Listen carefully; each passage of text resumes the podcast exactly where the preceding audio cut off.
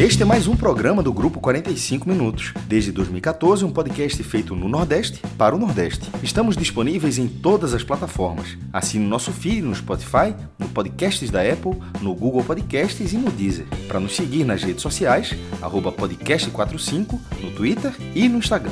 E se quiser debater os assuntos do programa com a gente no WhatsApp, é só entrar no grupo do Clube 45, apoia.se/podcast45. Muito obrigado pela escolha e pela confiança.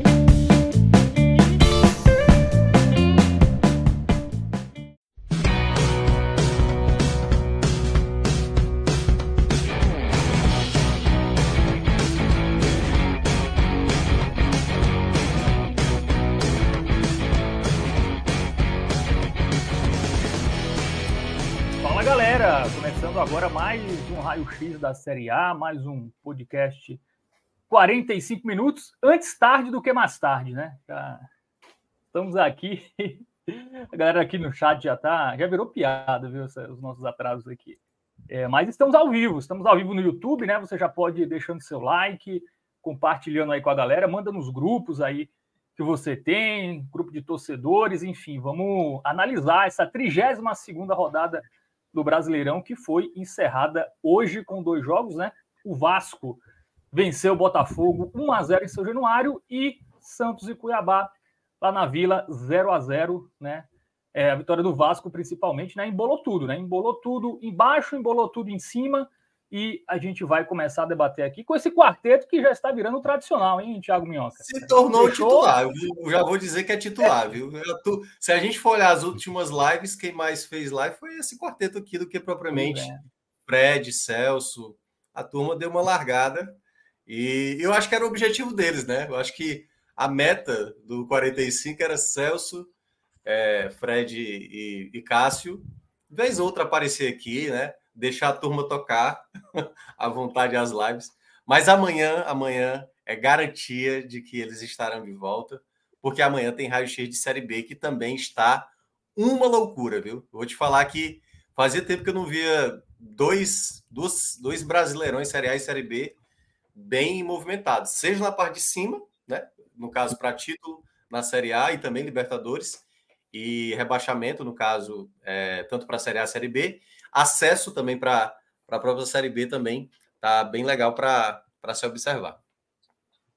Pois é, né? Amanhã o trio titular volta, né? O trio estava afastado também, né? Um pouco cabeça inchada, né? Com alguns resultados aí da Série B, então eles estão tirando uma folguinha, mas amanhã a galera vai estar aqui para fazer contas, viu? Vão precisar chamar Tristão Garcia, enfim, quais são os matemáticos? Tem que chamar todos aí para... A gente vai tentar salvar o esporte aí na Bet Nacional.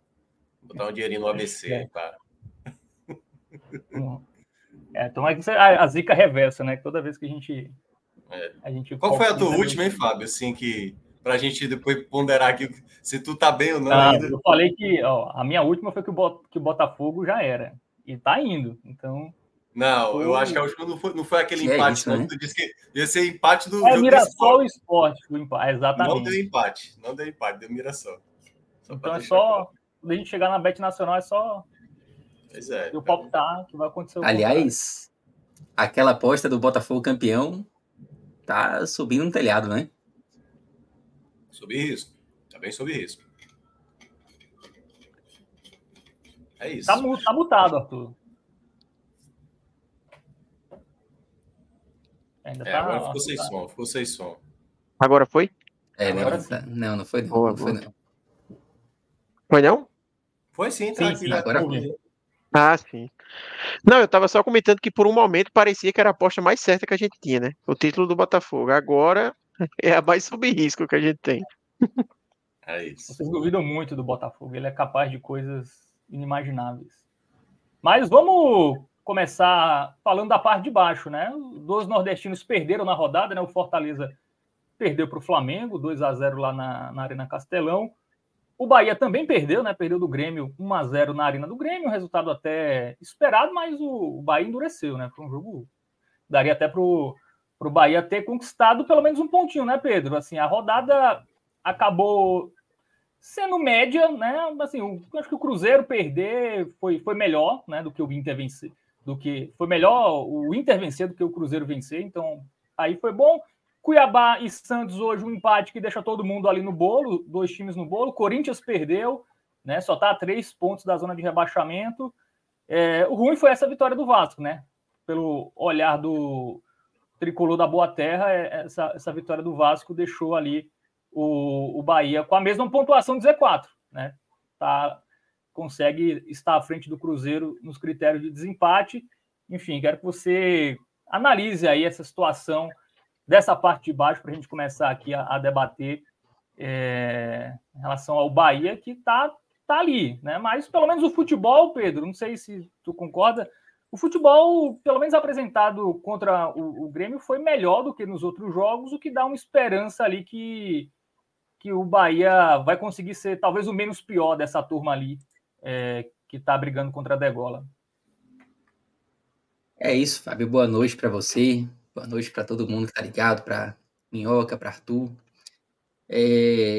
Você disse que a rodada foi média, e eu concordo, assim, foi uma rodada média para o Bahia, só que foi um médio tendendo para o ruim, muito por conta dessa derrota do Vasco, que eu acho que pressiona não só o Bahia, como todos os times ali daquela região da tabela, né? E obviamente daqui a pouco a gente vai se aprofundar um pouco mais nos números. Eu diria que esse empate do Santos também, eu queria muito que o Cuiabá tivesse vencido essa partida hoje, porque eu acho que o Cuiabá chegando a 43, chegava em Salvador um pouco mais tranquilo também, mais sossegado, não vai conseguir ainda ter essa tranquilidade, e o Santos acabou conseguindo um pontinho que colocou ele, inclusive, à frente do Bahia na tabela. Mas, de fato, existem resultados a se comemorar na rodada, do ponto de vista do torcedor do Bahia. E, em relação a desempenho, eu concordo com você também, Fábio, que o jogo contra o Grêmio deixou, sim, uma imagem positiva, né? Em relação ao desempenho, algo que vinha faltando ao Bahia. Nos últimos jogos, o Bahia perdeu jogos onde atuou mal e agora voltou a apresentar um futebol que agrada um pouco mais, embora o resultado não tenha vindo. E aí vem toda aquela questão, né? Quantas vezes o Bahia se apresentou bem, não conseguiu resultado, e nos últimos jogos, até nos que venceu aqui contra o Inter, contra o Fortaleza, não se apresentou tão bem assim, mas conseguiu o placar, que era muito mais importante. Nessa fase do campeonato vale muito mais o placar, né? Os 3 pontos do que uma boa atuação. Mas é claro que também não dá para ignorar o fato do Bahia ter se apresentado bem, ter sido até em alguns momentos superior ao time do Grêmio. Eu acho que se o Bahia tivesse vencido aquela partida, não seria nada fora do normal pelo que foi o jogo. E, obviamente, isso traz uma expectativa ao torcedor do Bahia que esse rendimento que o Bahia apresentou contra o Grêmio possa se repetir em partidas e que ele venha acompanhado de um bom resultado, né? A começar por quinta-feira, contra o Cuiabá. Esse jogo contra o Cuiabá se tornou novamente uma final para o Bahia. Muitas vezes a gente pensou que o Bahia teria um pouco mais de tranquilidade quando ganhou 3 partidas seguidas e poderia começar a olhar para as partidas não como finais, como jogos importantes, obviamente, mas não aqueles jogos assim absurdamente decisivos, que se perder é o fim do mundo. Mas a realidade da tabela do Campeonato Brasileiro não permite, né? Não dá um sossego ao Bahia e nem aos adversários diretos ali daquela região da tabela, né? Então, novamente, quinta-feira, uma final, assim como foi o jogo contra o Inter, assim como foi o jogo contra o Fortaleza, assim como foi o jogo contra o Vasco, contra o Santos, enfim. Eu já estou cansado de final, assim, tipo, de jogo importantíssimo, né? E quinta-feira tem tudo para ser um jogo, além de tudo, tenso, porque eu estava assistindo agora, né? Esse Cuiabá e Santos, assim, é um jogo típico, né, de um time de zona de rebaixamento, não de zona de rebaixamento, mas da briga, né, pressionado demais pela tabela e pela torcida, contra um time que parece que sabe, né, encardir o jogo, parece que sabe deixar o jogo ainda mais tenso para o adversário que está precisando do placar. Então, quinta-feira Ponte Nova, obviamente, vai ter um bom público e o torcedor do Bahia vai precisar empurrar muito, porque o resultado é muito importante. Vai precisar de mais desses 3 pontos contra o Cuiabá para ter alguma tranquilidade, nem uma tranquilidade absoluta, longe disso. E se pergunta, né? Tipo, a pergunta que eu mais ouvi, não só hoje, como desde o fim de semana, é quantos pontos serão necessários, quantos jogos mais o Bahia precisa vencer para conseguir respirar um pouquinho, né? Para conseguir deixar essa ameaça do rebaixamento de lado. E, obviamente, daqui a pouco a gente vai se aprofundar nessa questão também, porque a tabela na parte de baixo tá ficando bem complicada e é difícil até a gente fazer um prognóstico de pontuação, mas já dá para ter uma ideia que vai ser necessário uma pontuação acima da média histórica da Série A. Né? Eu ia até sugerir para a gente já colocar a tabela, né, na prática, porque eu acho que tudo que a gente for abordar, né, Fábio, já é também meio voltado para o que aconteceu. Eu acho que, e aí só para resumir, acho que o que foi essa rodada. Ela é uma rodada, digamos, bombástica, assim, porque o jogo do Vasco foi o jogo que... O clássico, não o jogo do Vasco, né? O duelo entre Vasco e Botafogo foi o jogo que praticamente deixa o campeonato, e aí, obviamente, para quem não torce para nenhum dos times que estão na Série A, deixa, com exceção do Fluminense, né? Que é o que está mais tranquilo realmente agora. Todos os outros ainda têm algumas metas a serem batidas nesse campeonato. Tanto mexe na parte de cima, né? O Botafogo agora foi igualado na pontuação com o Palmeiras, mesmo tendo um jogo a menos, e na parte de baixo, como estava já descrevendo aí Pedro, uma pontuação elevada por conta dessa vitória da equipe cruzmaltina, porque nesse cenário que a gente teve ao término dessa 32ª rodada, talvez a melhor notícia, eu estava até falando com o Arthur antes de começar aqui a live, a melhor notícia que aconteceu é o jogo entre Vasco e Cruzeiro, aliás, entre Cruzeiro e Vasco, que seria no meio de semana, foi adiado junto com aqueles outros jogos. Porque como o Cruzeiro ia ter uma sequência de 3 jogos fora de casa seguido, a CBF acaba não permitindo. Às vezes ela até pondera se por acaso tiver um clássico, né? Se tivesse um duelo aí Cruzeiro e Atlético, poderia ser que podia ter 3 jogos fora de casa, como, por exemplo, vai ter o Fluminense. Mas, exatamente para o Cruzeiro não ter 3 jogos seguidos fora de casa, por conta daquele jogo adiado entre Fortaleza e Cruzeiro, então esse jogo do Vasco, né, Cruzeiro e Vasco, também foi adiado para que não aconteça essa sequência de jogos fora de casa para o Cruzeiro. Então, esse para mim é o principal ponto. Um jogo de extrema importância, que seria da próxima rodada, não vai acontecer. E isso é uma oportunidade para todos aqueles que estão na parte de baixo de tentar buscar uma vitória para aquilo que o Pedro estava mencionando, de dar o respiro. Porque é exatamente o duelo do 16º contra o 17º. Claro, o Goiás joga contra o Santos, não é isso? O jogo, se não me engano, acho que o jogo é em Goiás, se não me engano. Goiás na Serrinha. É isso mesmo. Isso. E aí isso pode fazer que suba para 38, mas mesmo assim a gente vai ter um 17º colocado com um jogo a menos, né, que no caso, aliás, pode ser o Cruzeiro, né, 2 jogos a menos ainda a fazer e podendo chegar numa pontuação mais elevada. Então, essa é a primeira informação que eu acho que muda para a próxima rodada. Todas as equipes que vão jogar no meio de semana, elas vão ter que aproveitar essa possibilidade. E aí, para também não me estender tanto, acho que para a gente debater esses assuntos, eu vejo que o campeonato hoje ele tem um bloco específico dessa briga contra o rebaixamento, que começa do Goiás e vai diretamente ali até o Corinthians, mas tem o Cuiabá ainda num patamar de ainda não alívio, mas com esforço menor, e vou colocar também outras 3 equipes que acho que não vão ser rebaixadas, mas que precisam de uma certa atenção, aquele alarmezinho, não diria para o rebaixamento, mas até mesmo, no caso do São Paulo já está garantido na Libertadores do próximo ano, mas Inter e Fortaleza, eles têm agora ameaças reais, cada um no seu contexto, de uma não classificação para uma Sul-Americana, por exemplo, que vai até o 14º colocado, mas há ali alguns indícios, né? O Inter oscilando, o Fortaleza 4 derrotas seguidas, então um contexto que a gente vai explicar mais para frente. Mas na briga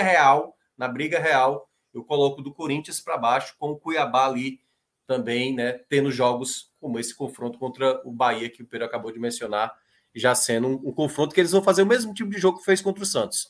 E para quem acompanhou o jogo sabe, o Cuiabá ficou assim, só esperando o Santos jogar afobado, quase venceu o jogo em jogadas de contra-ataque, né? Então vai ser um jogo bem duro para o Bahia, na minha avaliação, desse meio de semana. Só fazendo um comentário, Fábio, do geral da rodada, né? Por que ela foi tão interessante para o campeonato, né? E antes de entrar, eu estava até comentando com o Minhoca que, assim, para mim, por exemplo, que não torço para nenhuma equipe que está na Série A, o campeonato está maravilhoso, assim, a disputa está excelente, tanto na parte de cima quanto na parte de baixo. E por que essa rodada foi tão boa? Porque foi uma rodada de achatamento nas duas brigas. Na briga pelo título, você teve o Botafogo perdendo, e Palmeiras, Red Bull Bragantino, Grêmio, Atlético Mineiro e Flamengo, os 5 venceram na rodada. Então você teve um bloco completo se aproximando do Botafogo. O Atlético Mineiro, na verdade, ele empatou, né? Ele não venceu o América. Isso. Mas enfim, você teve um bloco de 4 equipes ali se aproximando. Então, um achatamento total da diferença. Na zona de rebaixamento, a mesma coisa. Quem estava fora da zona, que está mais próximo ali, não venceu, né? Cruzeiro, Bahia, Santos, Corinthians, e você teve as duas equipes que estavam dentro da zona vencendo, o Goiás e o Vasco. Então, mais uma vez, um achatamento. E isso até o sinal da tabela que, como da rodada, perdão, como o Pedro falou, né? Eu acho que a rodada até o domingo, 4 da tarde, estava excelente para o Bahia. Por mais que tivesse perdido, mas você tinha o Cruzeiro perdendo, você teve também o Corinthians perdendo, mas aí depois é que vieram os resultados não tão bons ali, né? Você teve o Goiás vencendo já no final do dia, depois você teve hoje a vitória do Vasco, que foi horrível, porque como a gente falou, o Vasco ele é o fiel da balança aqui, ele já botou a conta para cima, até esse empate do Santos, eu acho até que o empate de Santos e Cuiabá não foi ruim não, tá?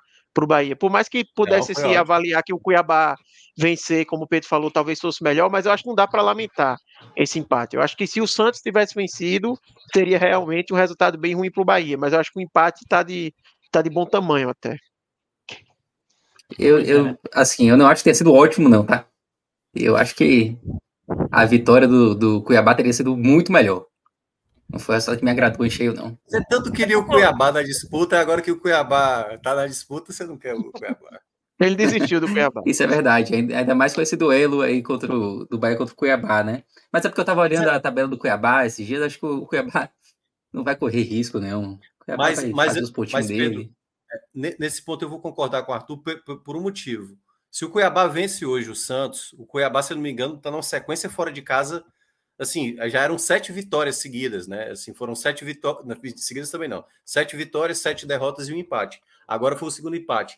Mais uma vitória fora de casa, eu acho que, assim, isso nada apagaria a dificuldade que o Bahia vai ter contra o Cuiabá. Sendo ele com 43, sendo ele com 41, assim, sabe? Eu acho que o Cuiabá vai fazer o mesmo tipo de jogo que fez hoje contra o Santos. Amarrar, deixar o Bahia nervoso e tentar aproveitar. Foi assim que ele conseguiu vencer alguns jogos fora de casa.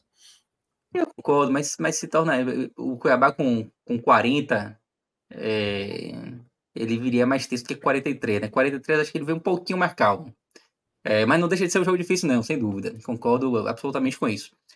Mas a minha questão aqui, tipo, acho que o importante mesmo era frear o Santos, assim, sabe? Deixar o Santos com 37, perdendo um jogo em casa, com tensão da torcida, aquele clima ruim.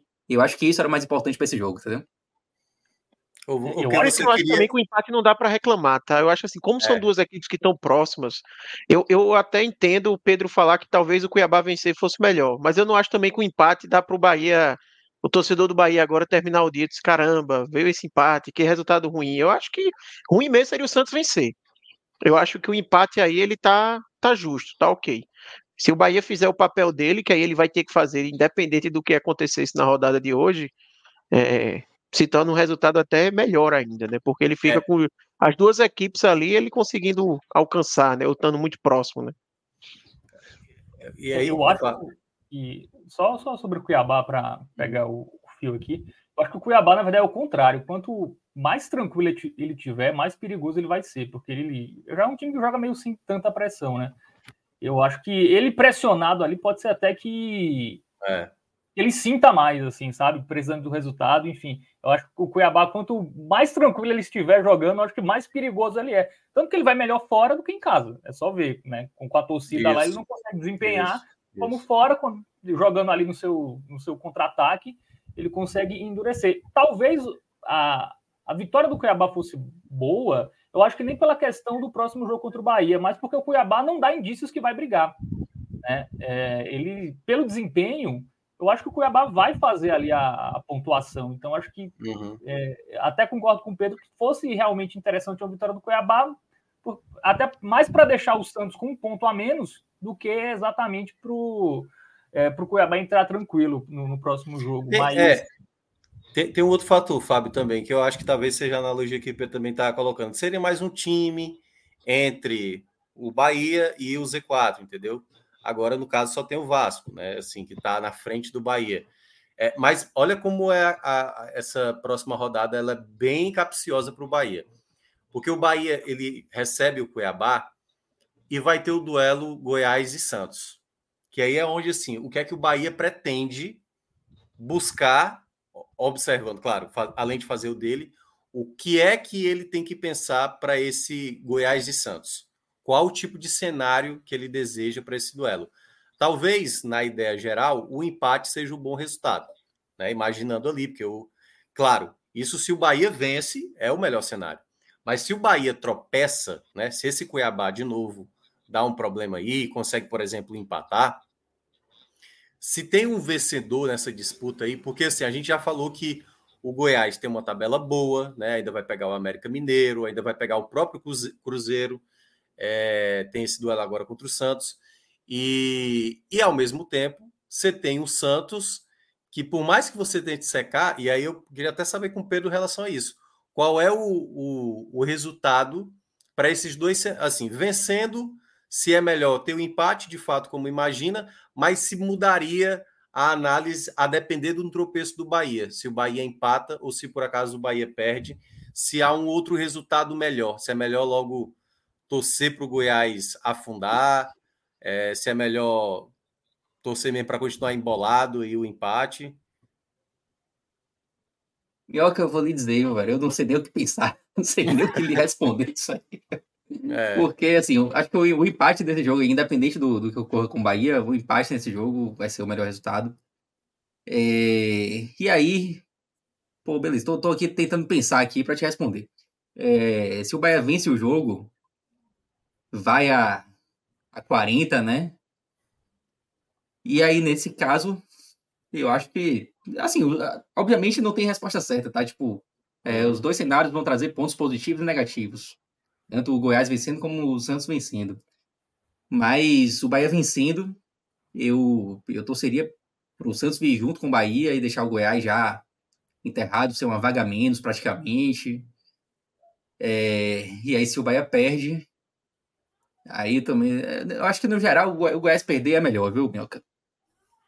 Teria que analisar a tabela também de Santos e Goiás.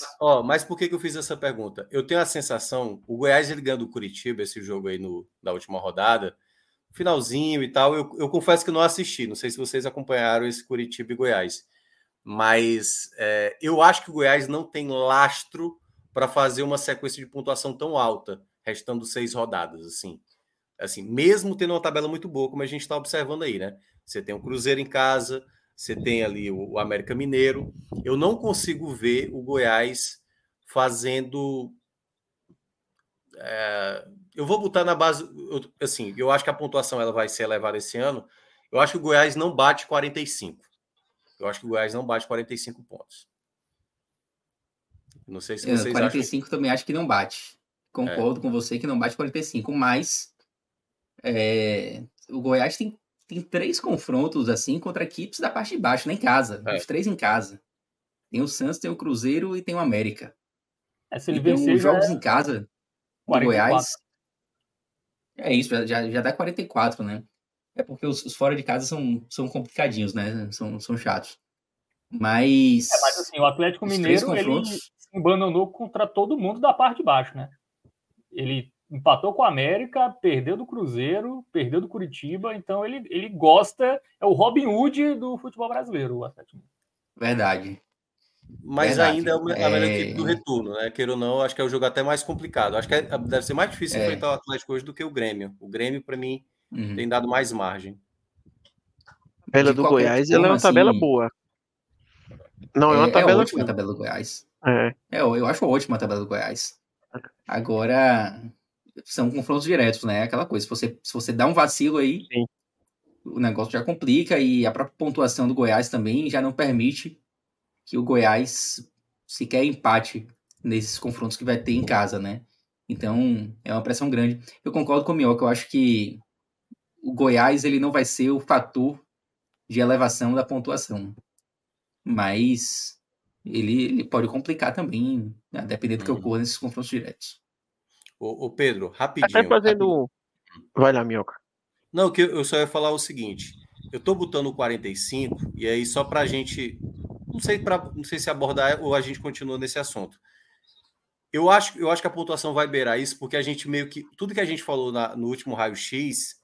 meio que se comprovou. A gente até fez esse cenário, né? Se na 32ª rodada o Vasco vence o Clássico, a gente vai ter um cenário que a gente até observou que 2007 foi o ano lá que o 17º estava com 38 pontos, né? Então a gente tem esse cenário de alta que naquele ano de 2007 foi no ano que o Goiás e o Corinthians disputavam para ver quem ia permanecer e quem ia ser rebaixado, e os dois tiveram um péssimo desempenho na reta final. Então... uma coisa que eu começo a observar com essa vitória do Vasco, eu vejo uma possibilidade real. Arthur até fez uma simulação aí dos últimos 6, 8 jogos das equipes, né, baseado nos últimos jogos. Claro que os adversários vão ser diferente dos outros adversários recentes, do que cada um pegou. Mas é uma pontuação muito elevada para uma 32ª rodada. Restando 6 rodadas. Já estamos com 37, a linha de corte. É um momento onde não tem, assim, uma garantia. Por isso que eu citei lá a turma dos 42, né? Que é uma turma que não está totalmente resolvida, entendeu? Ela está bem encaminhada, mas não pode nem achar que as coisas... O Inter, por exemplo, ganha do Cruzeiro, beleza, respira. Mas certamente o Inter odiou essa vitória do Vasco. Odiou, porque, caramba, 5 pontos. E eu costumo falar, e aí vou pegar exatamente a tabela que está aparecendo na tela... eu sempre gosto de contar a distância de pontos pelo número de rodadas que faltam, porque na média, geralmente, a evolução de pontos por rodada cresce 1 ponto, geralmente 1 ponto por rodada. Tem vezes que cresce 3, 2, 1, às vezes sobe mais, cai, de vez em quando zera e tal. E nesse caso específico, essa turma dos 42, por isso que eu dei uma citadazinha, só mesmo a título de curiosidade, porque naquele ano de 2013, a gente tinha exatamente a equipe do... Quem era? A portuguesa, né? Não, 2013 era a portuguesa com 39 pontos e 14º. Desculpa. Aí você tinha o Vasco... 2009, foi o caso do Curitiba. O Curitiba estava a 6 pontos do Z4, que é exatamente aquela recuperação do Fluminense. O Curitiba também não vai tão bem na reta final e acaba sendo rebaixado. Aquele foi um ano que aí, tá vendo, foi a maior pontuação de uma equipe que acabou sendo... rebaixada, 45 pontos, né? Aí a gente tem os casos tanto de 2013, que é esse que o Pedro estava dizendo, que ó, na 32ª tinha 36 pontos, tanto o 16º como o 17º. Em 2021 também, ó, 37 e 36, certo? E é aquele ano também que eu sempre cito aqui, o Juventude poderia ter sido rebaixado com 46. Então, a tendência está muito na cara que vai beirar ali 44, 45, podendo até a gente, nessa edição, poder ter a maior pontuação de um rebaixado, que pode ser 46. Como eu já citei também o caso do Icasa lá na Série B. O Icasa caiu com 47 pontos. Então, é bom ficar de olho nesse contexto que se desenha essa reta final, porque as equipes da parte de baixo tropeçam, mas o ritmo de pontos cresceu bem nesse segundo turno. Isso, e aí até para pegar o gancho do que Minhoca comentou, eu fiz, antes de entrar aqui no programa, eu fiz essa análise bem rápida assim, e como ele bem pontuou, não é garantia de nada, né, mas é um indicativo de como esse ritmo está alto. Eu peguei todas as equipes ali do São Paulo até o Goiás, que ainda estão em algum nível preocupadas com esse rebaixamento, e aí para todas elas eu peguei o rendimento que ela vai ter, que a equipe vai ter nas próximas rodadas, o mesmo que teve nas últimas rodadas. Na média, todo mundo teria 6 rodadas, com exceção do São Paulo, que tem 7, o Fortaleza tem 8 e o Cruzeiro também tem 7 jogos a fazer, né? Porque tiveram jogos adiados. E aí eu peguei para cada um deles. Então, para o Fortaleza, qual foi o rendimento que ele teve nos últimos 8 jogos? Repetir para os 8 jogos do futuro. Para o Vasco, os últimos 6 jogos, repetir para frente. Com esse levantamento, a gente teria o Cruzeiro caindo na 17ª colocação com 45 pontos. E aí, logo acima dele, teria com 46 o Bahia e o Santos, e o Vasco 47. Né? Obviamente, não é garantido de nada que isso vai acontecer. Né? A gente pode ter muito bem um cenário parecido com 2007, né? Que a gente tinha agora até o 17 com 38 pontos, mas depois houve uma certa desaceleração. Eles perderam em aproveitamento e depois a gente ficou com uma pontuação alta, 44 sendo rebaixado, não é uma pontuação baixa, mas não era uma pontuação como 45, né? Que por mais que a gente pense que um ponto é pouca coisa, mas faz muita diferença aqui.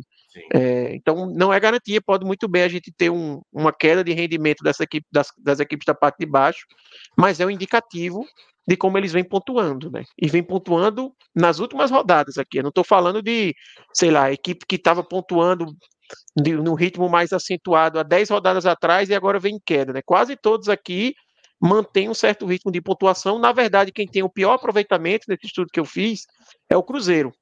O Cruzeiro é quem tem o pior aproveitamento nesse último recorte. Ele tem só 8 pontos nos últimos 7 jogos. Né? Pegando esse recorte do que falta para fazer no campeonato, ele é quem está mais atrás. Tem um outro indício também, não sei se vocês repararam. Não tem aquela equipe que está morrendo no campeonato. Sabe, assim, o que... Beleza, Curitiba e América Mineiro, a gente já está vendo essa situação. Mas a gente não consegue ver, a gente até tinha citado o Goiás, mas a gente também tinha citado que o Goiás tinha um adversário acessível para não morrer nessa rodada, e ele vence esse duelo. Então a gente não está vendo um clube, o velho imbicar. Curiosamente, o clube que está mais caindo de rendimento é o Fortaleza, que está ali no meio da tabela. Né? Se o Fortaleza estivesse mal, por exemplo, nessa situação, o Fortaleza estaria... E aí até que a gente pode até falar, né, desse risco do Fortaleza, mesmo que pequeno, mas a gente pode citar. Mas nesse momento, todas as equipes conseguem ter um jogo salvação, né? A gente falava do Santos tomando a goleada, vai lá, já vence o jogo. O Bahia jogando mal fora de casa, chega em casa, vence o jogo. O Vasco também vinha mal, vai lá e vence o jogo. Aí o Cruzeiro também estava mal, parecia que ia indicar, e ainda acho que é um dos favoritos, e aí vence também o Bahia, vence o próprio... Quase vence o São Paulo. Então, eu acho que o campeonato... Atlético, né? No clássico. Isso. Então, assim, tem alguns clubes ainda que estão muito vivos, assim, sabe? Eu acho que o grande problema para quem está inserido na briga é não consegue relaxar. Não consegue relaxar. Né? A gente já poderia estar dizendo o São Paulo está relaxado, o Fortaleza está relaxado, o Inter está relaxado, mas a vitória do Vasco, né? O Corinthians vibrou muito com o último resultado possível que eles tiveram. Aí perderam para o Bragantino, que era até esperado. Beleza, é só o Vasco não ganhar. Aí o Vasco vai e vence. Aí já volta de novo a pressão para cima do Corinthians, que agora está a 3 pontos da zona de rebaixamento. Então o campeonato ele não está deixando nenhuma dessas equipes respirar. E aí eu acho que agora está todo mundo entendendo que esse ano vai necessitar da gente fazer ali na base dos 46, se não 47. Por isso que eu estou citando, tirando um pouco dessa ideia do o tal número mágico 45, que eu sempre acho que... Né, relativo a essa situação, a pontuação ela está indicando uma possibilidade, como o Arthur acabou de mencionar, um cenário que pode dar 45, um ano que é muito parecido que deu 44. Então tem alguns cenários aí que podem estar indicando, e são muitas equipes envolvidas, que eu acho que pode ter meio que um divisor de águas nessa situação. Quanto mais times envolvidas, isso pode gerar também um efeito de algumas delas, ou pelo menos uma delas, realmente mostrar essa curva de queda. Qual vai ser essa equipe? Cada rodada a gente acha que é uma, mas na verdade parece ser outra, né? Exatamente. E em 2007, que vocês citaram aí, 2007 o cenário era ainda mais tenso do que esse ano, tá? Porque vai lá que o 17º tinha só um pontinho a mais, mas você tinha um bloco inteiro pontuando muito acima da média, né? Então, se um vacilasse, ia ter outro para ocupar o lugar com pontuação acima da média também, né? 2007 não tinha podcast 45 ainda, né? Mas certamente se tivesse a turma estaria tensa ali com o Náutico Sport, as proximidades do C4, embora você estivesse na 32ª rodada, já é uma diferença até significativa, né, do 17º para o 16º, mas era uma pontuação bem acima da média que indicava que você teria uma pontuação de corte assim no final do campeonato além dos 45, né? Claro que em 2007 a gente não tinha nenhum histórico, né? Mas hoje é mais fácil da gente comparar. Mas a situação de 2007 dava a entender ainda mais do que em 2023, que a pontuação de corte seria elevada e ela acabou ficando em 43. Então isso é muito, assim, muda muito de rodada para rodada. Mas esse ano a gente vem vendo nas últimas rodadas, né? Eu acho que a grande questão é que nas últimas rodadas é isso que o Minhoca falou. Tá todo mundo pontuando, né? Não tem ninguém morto. Então é isso que faz a gente crer que essa pontuação de corte, de fato, será mais elevada do que a média. Lembrando que a média é em torno de 43, 42 pontos para se safar. E esse ano, me parece que é algo assim, fora de cogitação, você se livrar com uma pontuação tão baixa como 42, por exemplo. Pelo desempenho nas últimas rodadas, quem vocês acham que pode ter um viés de parar de pontuar? Né, da galera que está na parte de baixo. E parece que o Cruzeiro é um time que, apesar que vai ficar com 2 jogos a menos, né? Então ainda vai ter essa... O que para quem está embaixo é ruim, né? Porque você entra pressionado e talvez até tenha uma distância ali para sair da zona de rebaixamento a depender dos resultados. É porque, assim, isso que você pergunta tem a ver com o que aconteceu nos últimos jogos, mas também tem a ver com os próximos jogos que virão, né? A gente não pode só olhar os últimos resultados. Quando o Arthur fez essa projeção, pegando os últimos 6, 8 jogos das equipes, vão ser adversários totalmente diferentes nessa reta final. Teve gente que teve adversários mais duros, gente que teve adversários mais acessíveis. Então não tem assim uma certa lógica, até mesmo porque a gente sabe que vai ter jogo onde um time que você menos espera vai estar ganhando um jogo que não deveria, obviamente o time que está secando, e algum resultado que o cara considera que é uma vitória tranquila, que não vai ter problema nenhum, e na verdade vai estar tropeçando, como foi, por exemplo, o Atlético Mineiro contra o América Mineiro, isso olhando na parte de cima. Então eu vejo que nesse contexto eu não tenho uma equipe específica, assim, sabe? Porque, por exemplo, me preocupava o Bahia até o jogo do Grêmio, em termos de desempenho. Porque, caramba, se der vitória do Vasco e o desempenho do Bahia continuar como tá tendo nas últimas partidas, isso é uma preocupação. Mas aí, quando ele enfrenta o Grêmio, ele até perde o jogo e aí vem pelo menos um desempenho que dá um pouco mais de confiança. Mas o Bahia também não tem muita margem para erro, entendeu? O Bahia pode jogar bem, mas se deixar escapar um resultado contra o Cuiabá dentro de casa, ele já se torna a principal ameaça. O Cruzeiro é a mesma coisa. O Cruzeiro não vinha fazendo boas apresentações. Aí jogou muito bem contra o São Paulo, cabe destacar, como visitante. Acho que até merecia o resultado. E o São Paulo consegue fazer o gol no final. Então, é um adversário que joga muito mal dentro de casa, o Cruzeiro. Talvez esse seja o maior problema para o Cruzeiro, né? Assim, e foi bom também ter perdido na rodada para o Internacional, porque aquele 3-0 sobre o Bahia poderia mudar uma perspectiva do jogo dentro de casa.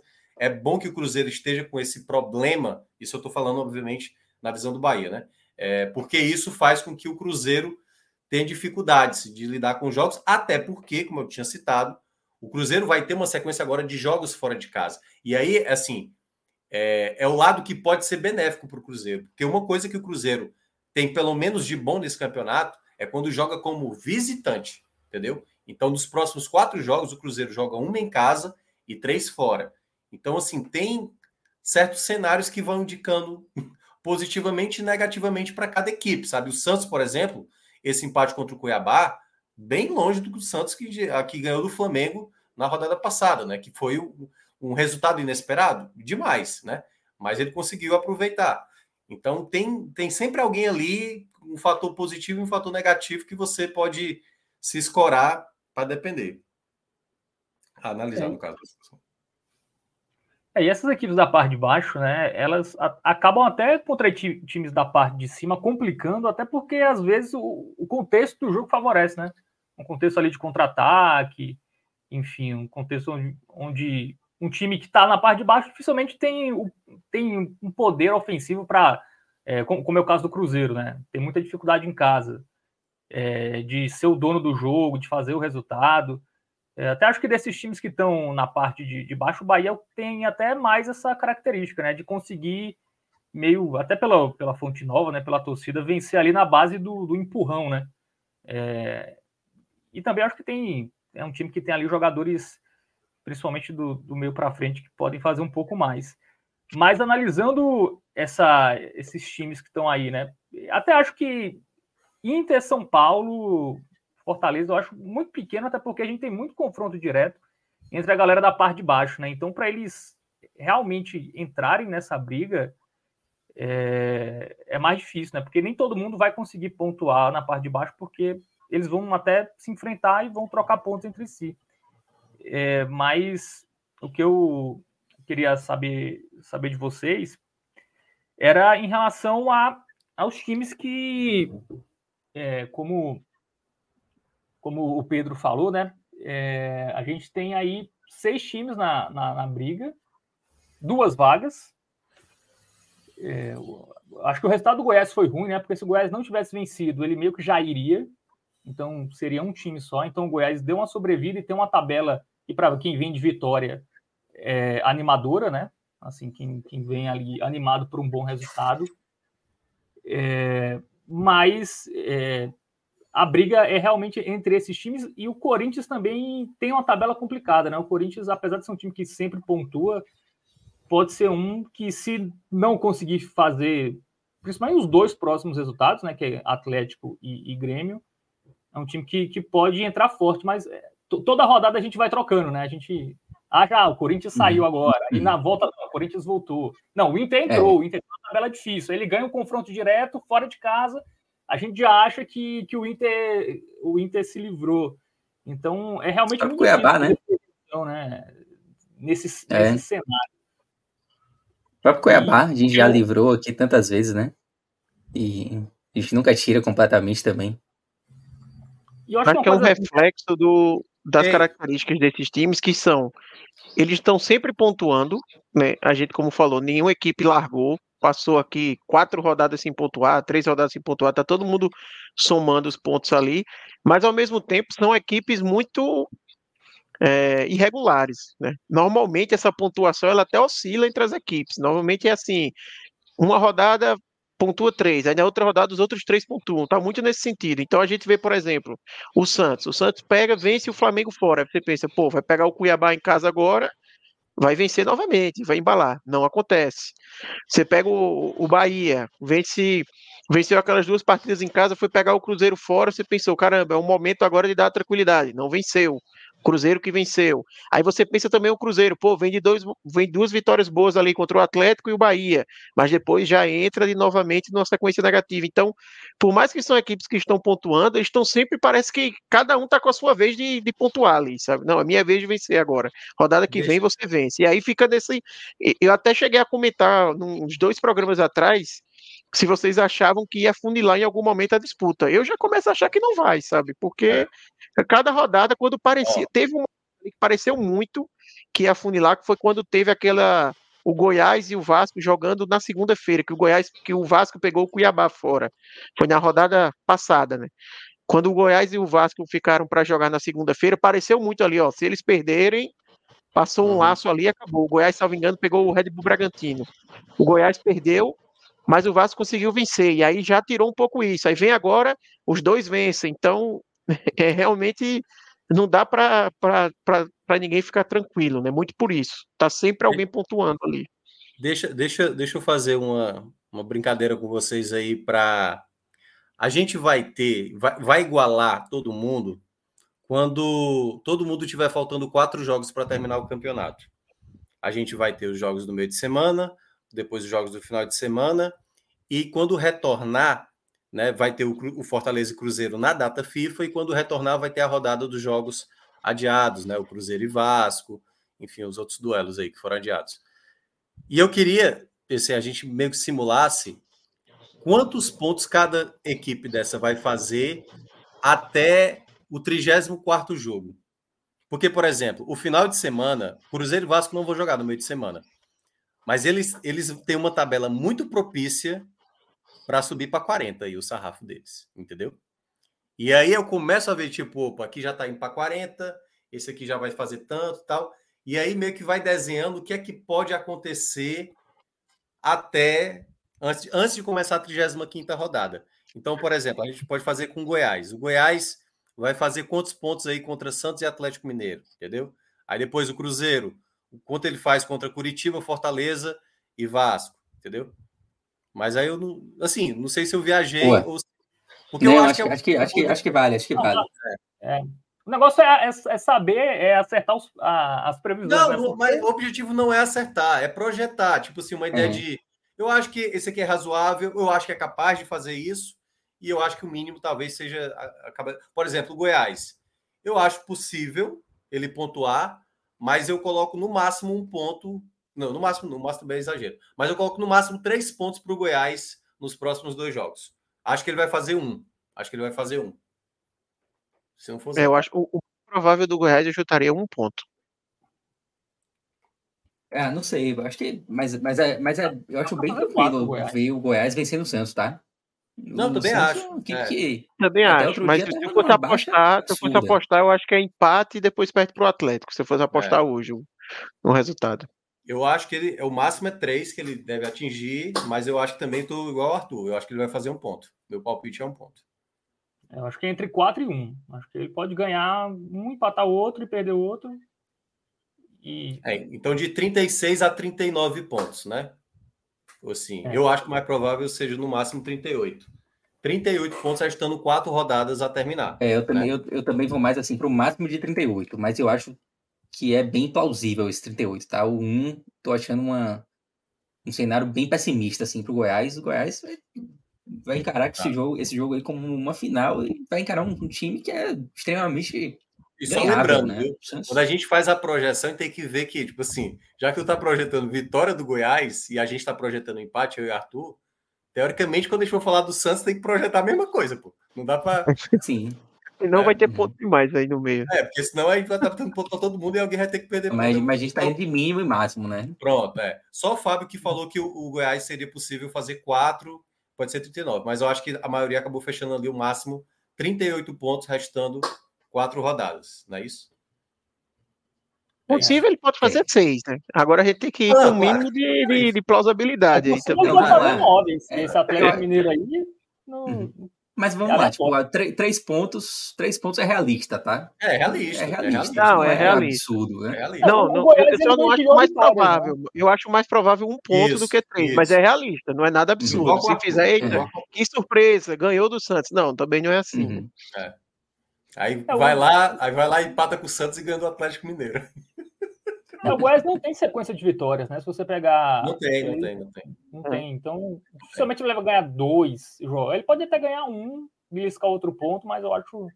Só se fizer algo que não fez até agora. Mas assim, eu considero 38 pontos, restando 4 rodadas, é isso que a gente espera do Goiás.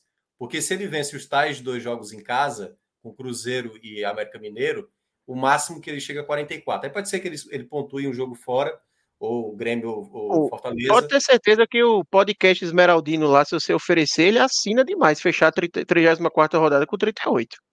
Assina na hora. Fecha com 38, vai ter mais 2 jogos acessíveis em casa para vencer e arrumar uma vitória fora aí. Esse jogo contra o Atlético é o jogo mais difícil que ele vai ter. Por mais que o Atlético seja um Robin Hood, né, como o Fábio falou, mas assim, é uma equipe que vem jogando muito bem, né? Então... o Goiás, por exemplo, eu imagino que ele veja o jogo contra o Fortaleza na 37ª rodada, que pode ser um Fortaleza disputando absolutamente nada no campeonato, bem mais acessível do que vencer o Atlético em Minas, né? Uhum. Cruzeiro agora. Cara, o Cruzeiro, vai ter 3 são 3 jogos, né? No caso do Cruzeiro, né? Eu acho que ele faz pelo menos 3. Pelo menos 3, mas eu acho 6 também super acessível assim, para o Cruzeiro. De 3 a 6. Eu iria 3 a 6. Fora de casa. De 3 a 6. Eu iria 3 a 6. Dá para fechar aí, né? O problema de fazer 6 é que ele já fica com 43. Certo? 43 pontos, restando 4 rodadas. tendo Atlético Paranaense e Palmeiras em casa. A tabela é muito chata do Cruzeiro no final, né? É, mas Atlético Paranaense em casa, Palmeiras em casa, Botafogo fora e o Goiás fora. Eu acho que o Cruzeiro faz de 3 a 5 no máximo. Eu acho que ele não vence, nem Fortaleza, nem Vasco. É isso. O Vasco. O Vasco aí já tem Vasco 3. Tem América em casa e Cruzeiro fora, né? Eu acho que vence 3 a 6 também. Esse América. 3 a 6? Cruzeiro. Mas o 6 já é assim... É, o 6 eu não coloco... Eu acho que esse Cruzeiro e Vasco vai ser muito tenso, pô. Muito tenso. Veja, eu não acho nenhum absurdo o Vasco ganhar do América e do Cruzeiro. Também não acho absurdo, assim. Não. Também não acho absurdo, mas eu ficaria em 3 e 4. Cara, sinceramente... A gente, quando a gente projetou o Cruzeiro ali com... Foi quantos? 3 é um mínimo. 3 a 6. O 3 seria onde? No Curitiba? É isso? Curitiba, no Curitiba, né? Pra mim. Curitiba. É. Curitiba. Se ele faz 3 no Curitiba, esse jogo contra o Vasco é um outro contexto. Pô. Ele vai perdendo com o Fortaleza, né? 40 pontos. E o Vasco vencendo o América Mineiro 40, é 40-40, pô. 40-40, mas o Vasco vai estar com 3 vitórias seguidas, né? O Vasco vai chegar numa confiança alta lá, vai saber o que é que o Cruzeiro vai arrumar com o Fortaleza. O Cruzeiro já está com uma relação muito desgastada com o Zé Ricardo. Aí começa o jogo, não começa bem, a pressão muito grande, sabe? Não sei, eu acho esse Vasco contra o Cruzeiro lá, eu acho um jogo bem possível assim pro Vasco, viu? Bem interessante. Eu acho totalmente aberto. Eu não consigo ver falar hoje Cruzeiro. Eu, se eu fosse colocar, coluna do meio nessa aí. Eu não consigo ver hoje. Aí, claro. Mas é por isso que eu digo, o 6 não quer dizer que eu acho que vão ser 6, tá? Mas eu acho que dá para chegar em 6. O Cruzeiro eu já não consigo ver o Cruzeiro vencer nas 3 partidas. Eu acho muito improvável. Não, o Vasco vencer nas 2 eu não acho muito improvável.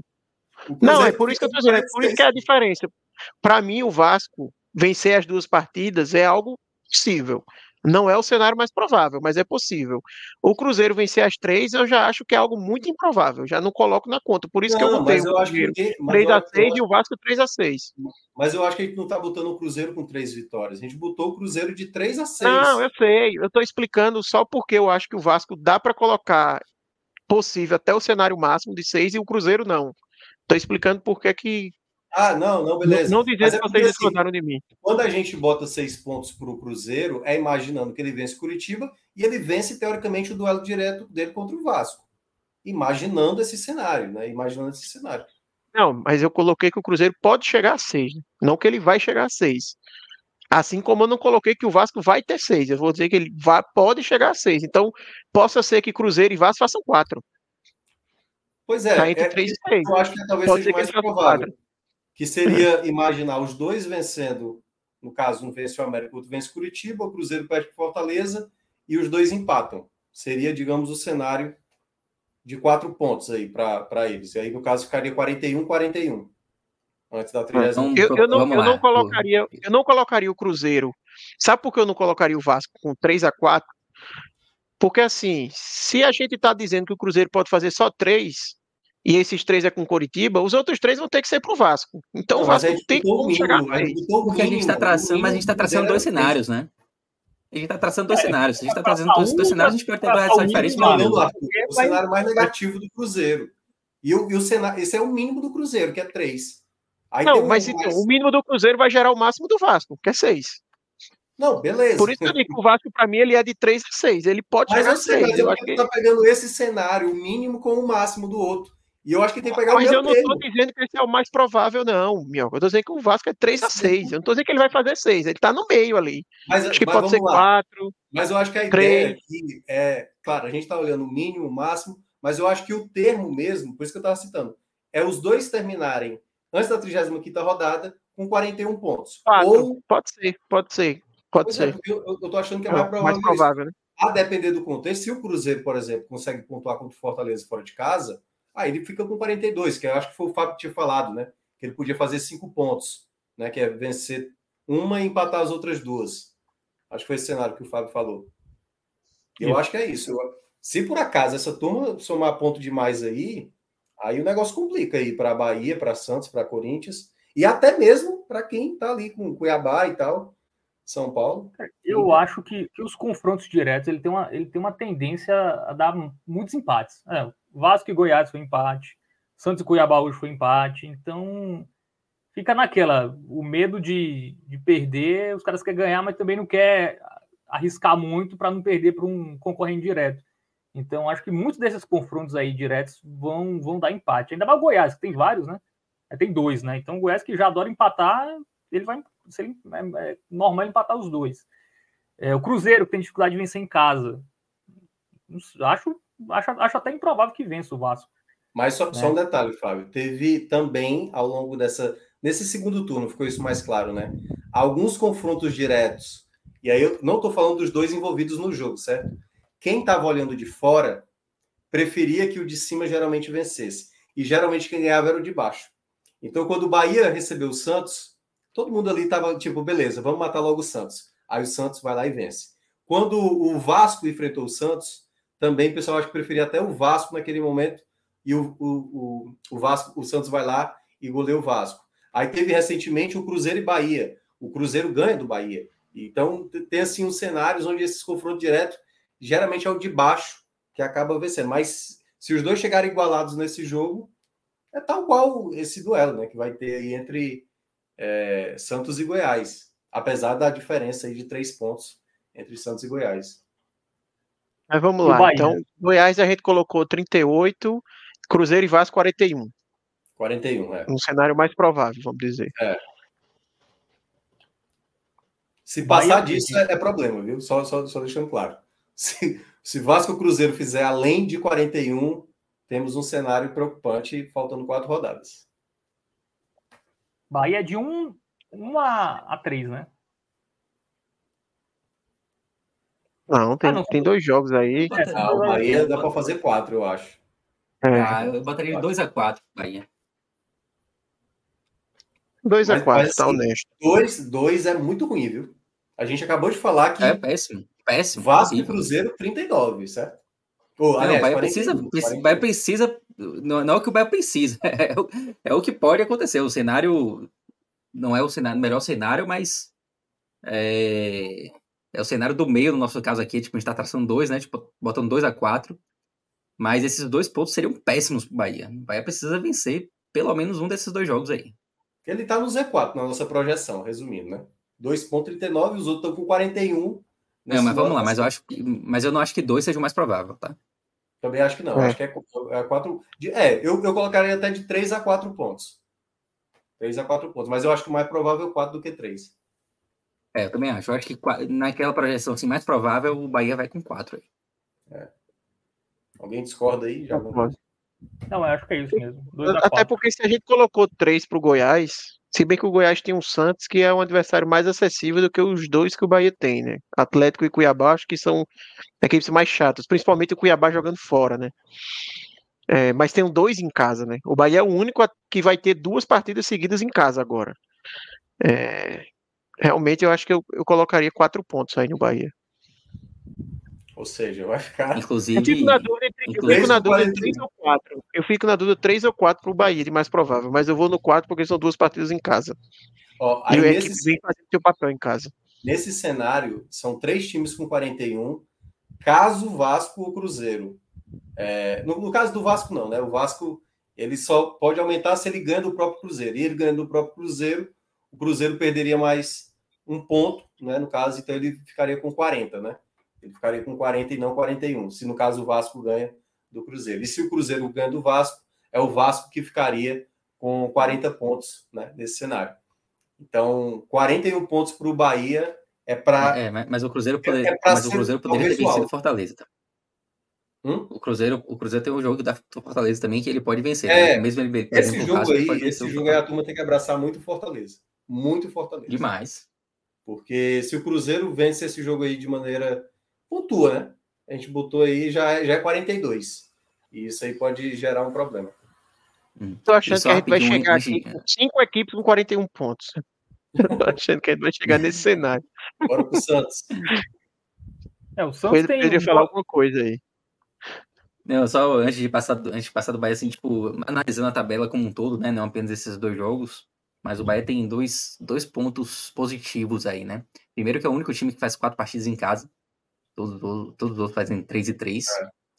E segundo que o Bahia é o único que não enfrenta ninguém do G4, né? E o G4, do jeito que tá hoje, numa guerra ali, é melhor sair, né? Então o Atlético é o quinto, né? Tem... Pode ser G4, né? É exatamente. Esse jogo contra o Atlético na última rodada tem um potencial grande de ser um jogo bem chato. O Atlético tá brigando com vaga do G4, isso. Tem um potencial grande ali de ser um jogo decisivo, né? Cara, mas na última rodada, especificamente... Na última rodada, especificamente, Bahia, Vasco e Cruzeiro têm adversários complicados, né? Sim. Sim. E aí, obviamente, vai depender de quem vai estar brigando por quê e tal, mas, em tese, adversários chatos. Vasco e Cruzeiro têm 2 partidas no final ali bem chatas, né? As 2 últimas rodadas dos dois. Se a gente pegar o Bahia, né, aqueles jogos que a gente já vinha falando aqui, que são jogos que, se ele fizer o que se espera dele, ele se livra, é o Cuiabá na próxima rodada, o São Paulo, que não ganha de ninguém fora de casa, o São Paulo só corre no Morumbi, né, porque a torcida paga ingressos, não, a gente vai ter que correr aqui, porque aí é demais. E o América Mineiro, na penúltima rodada, né, que apesar de complicou com o Inter, complicou com o Atlético Mineiro, é um time chato, mas se o Bahia quer se livrar, também não pode perder pontos para o América, né? Senão aí também vai ser até merecido se tropeçar para o América, né? Então, ainda tem 3 jogos bons ali, né? Porque todo ano tem isso, sabe? Tem muita equipe que escapa de rebaixamento, deixando ponto onde não deveria. E tem muita equipe também que... exatamente. É porque alguns fazem mais força do que outros, né? Assim, aí acaba acontecendo isso. Bora. Mas é bem favorável. A tabela do Bahia é boa, né? Exatamente. A tabela do Bahia é boa. O Bahia, vamos supor que o Bahia precise chegar em 46. 46 seja uma medida com certa segurança. Seriam 3 vitórias, né? Você consegue encontrar 3 vitórias na tabela do Bahia, assim, sabe? 3 triunfos. Eu acho que ele venceu o Cuiabá, venceu o São Paulo e o América, por exemplo. Não, você não precisa de um grande exercício aqui, ficar forçando o resultado para encontrar esses triunfos. Então, realmente tem um espaço. Eu acho que a questão para o Bahia um pouco é a oscilação, né? A equipe joga bem em casa, depois vai fora, cai rendimento. Você não consegue ter ao mesmo tempo aquela segurança de que o Bahia vai vencer essas partidas. Não dá aquela sensação total segurança. Mas eu acho que ninguém aqui dá também, né? Tem nenhum jogo aqui que você olha assim, esse jogo já era, assim. Tá todo mundo tá vivo, mas como eu falei, tá todo mundo oscilando também. O Vasco que é quem vive... Exato, o Vasco que é quem vive o melhor momento, talvez agora, venceu 2 partidas, mas há pouco estava 3 jogos, ora 4 jogos sem vencer, então assim, tá todo mundo nisso também, né? Quem conseguir engatar uma sequência agora, tende a conseguir dar uma afastada, né? Exato. Mas a do Bahia é muito boa, porque mesmo se ele tropeçar ali, vai que ele, sei lá, não ganha do Cuiabá. Assim, dá para ganhar do Atlético. O Atlético também, sem Vitor Roque... o Atlético como visitante é bem ganhado. Mas sabe o que acontece também? E foi por isso que eu citei que existe a oportunidade de ter 2 pontos aí. Se empata contra o Cuiabá ou se perde, a pressão ela já aumenta muito, assim, sabe? E o jogo do Atlético Paranaense já fica numa atmosfera muito mais complicada.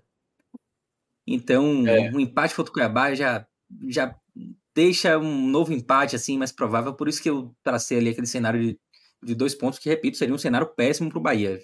Horrível. O Bahia, ele além de pressionado, ele iria para o jogo do Atlético tendo que vencer, e se não vence, podendo correr, assim, grande chance de entrar no Z4, e ainda mais com Vasco e Cruzeiro tendo jogos atrasados a cumprir, entendeu? Assim, então, é o pior dos cenários mesmo, fazer esses 2 pontos aí. 2 ou menos, obviamente. Por isso que, repito... no futebol, a ordem dos fatores, ela importa muito, né? Já por outro lado, pelo que Pedro falou, se o Bahia vence o Cuiabá, já chega para o jogo contra o Atlético com a confiança maior, né? Com certeza já vai ser um cenário... 43, né? E, assim, e já pode até, às vezes, negociar o empate, por mais que não vai entrar querendo empatar, mas sei lá, chega 25 do segundo tempo, tá 0-0, você não precisa também se lançar loucamente ao ataque, né? Você já pode organizar um pouco. Eu vou discordar porque aí é onde entra um outro detalhe. A gente está projetando 41 pontos para o Bahia. Se ele vence o Cuiabá, o que o Bahia precisa tentar fazer? Claro que tem que vencer do Atlético Paranaense, mas se tiver no 0x0, não é feito louco e atacar, não. Mas tem que fazer 43. O Bahia precisa não ter a mesma pontuação de Vasco e de Cruzeiro. Porque se o Cruzeiro vai lá e vence o Fortaleza fora de casa, a matemática toda do Bahia com 4 pontos já. Não, mas eu digo de não ser o desesperado, porque assim, se ele perde do Cuiabá, aí ele vai pegar o Atlético Paranaense assim, não, com a corda no pescoço, tem que ganhar de todo jeito, e aí é aquele cenário, você se lança, aí o Atlético vai ter um jogo que é muito mais confortável para ele, é um time de transição rápida, aí pega num contra-ataque, por exemplo. Eu acho que daí ele consegue mais controlar o jogo. Eu acho que assim, ele vai com 25 do segundo tempo, ele, beleza, eu preciso vencer, mas se eu empatar aqui, não é o fim do mundo. Eu não tô... sair da briga, sabe? Porque se ele perde do Cuiabá e não ganha do Atlético, ele entra numa situação assim caótica no campeonato. Não, mas ele vai ficar no G4, no Z4, talvez até com a pontuação distante ali, né? 2 pontos ou menos é o cenário de possivelmente o Bahia dentro do Z4 antes de começar a 35ª rodada. 39 pontos, possivelmente, é um cenário dentro da zona de rebaixamento. Agora o Bahia ele vai ter que trabalhar muito na ideia dos 4 pontos aí. 4 pontos. Se ele faz 3, pode ser um detalhe ali que coloca ele na zona ou na 16ª colocação. Possivelmente ali. Porque nesse confronto Vasco e Cruzeiro, talvez vai definir quem é. Talvez o Bahia até torça para que alguém vença. Para essa equipe ficar com 40 e não o 41, entendeu? Porque aí o Bahia ganha no desempate, eu acho que de Vasco e de Cruzeiro, né? Se igualar. Então, assim... E aí talvez assim, é melhor abraçar logo o Vasco, porque o Cruzeiro, até o fim do campeonato, tem uma tabela mais pesada.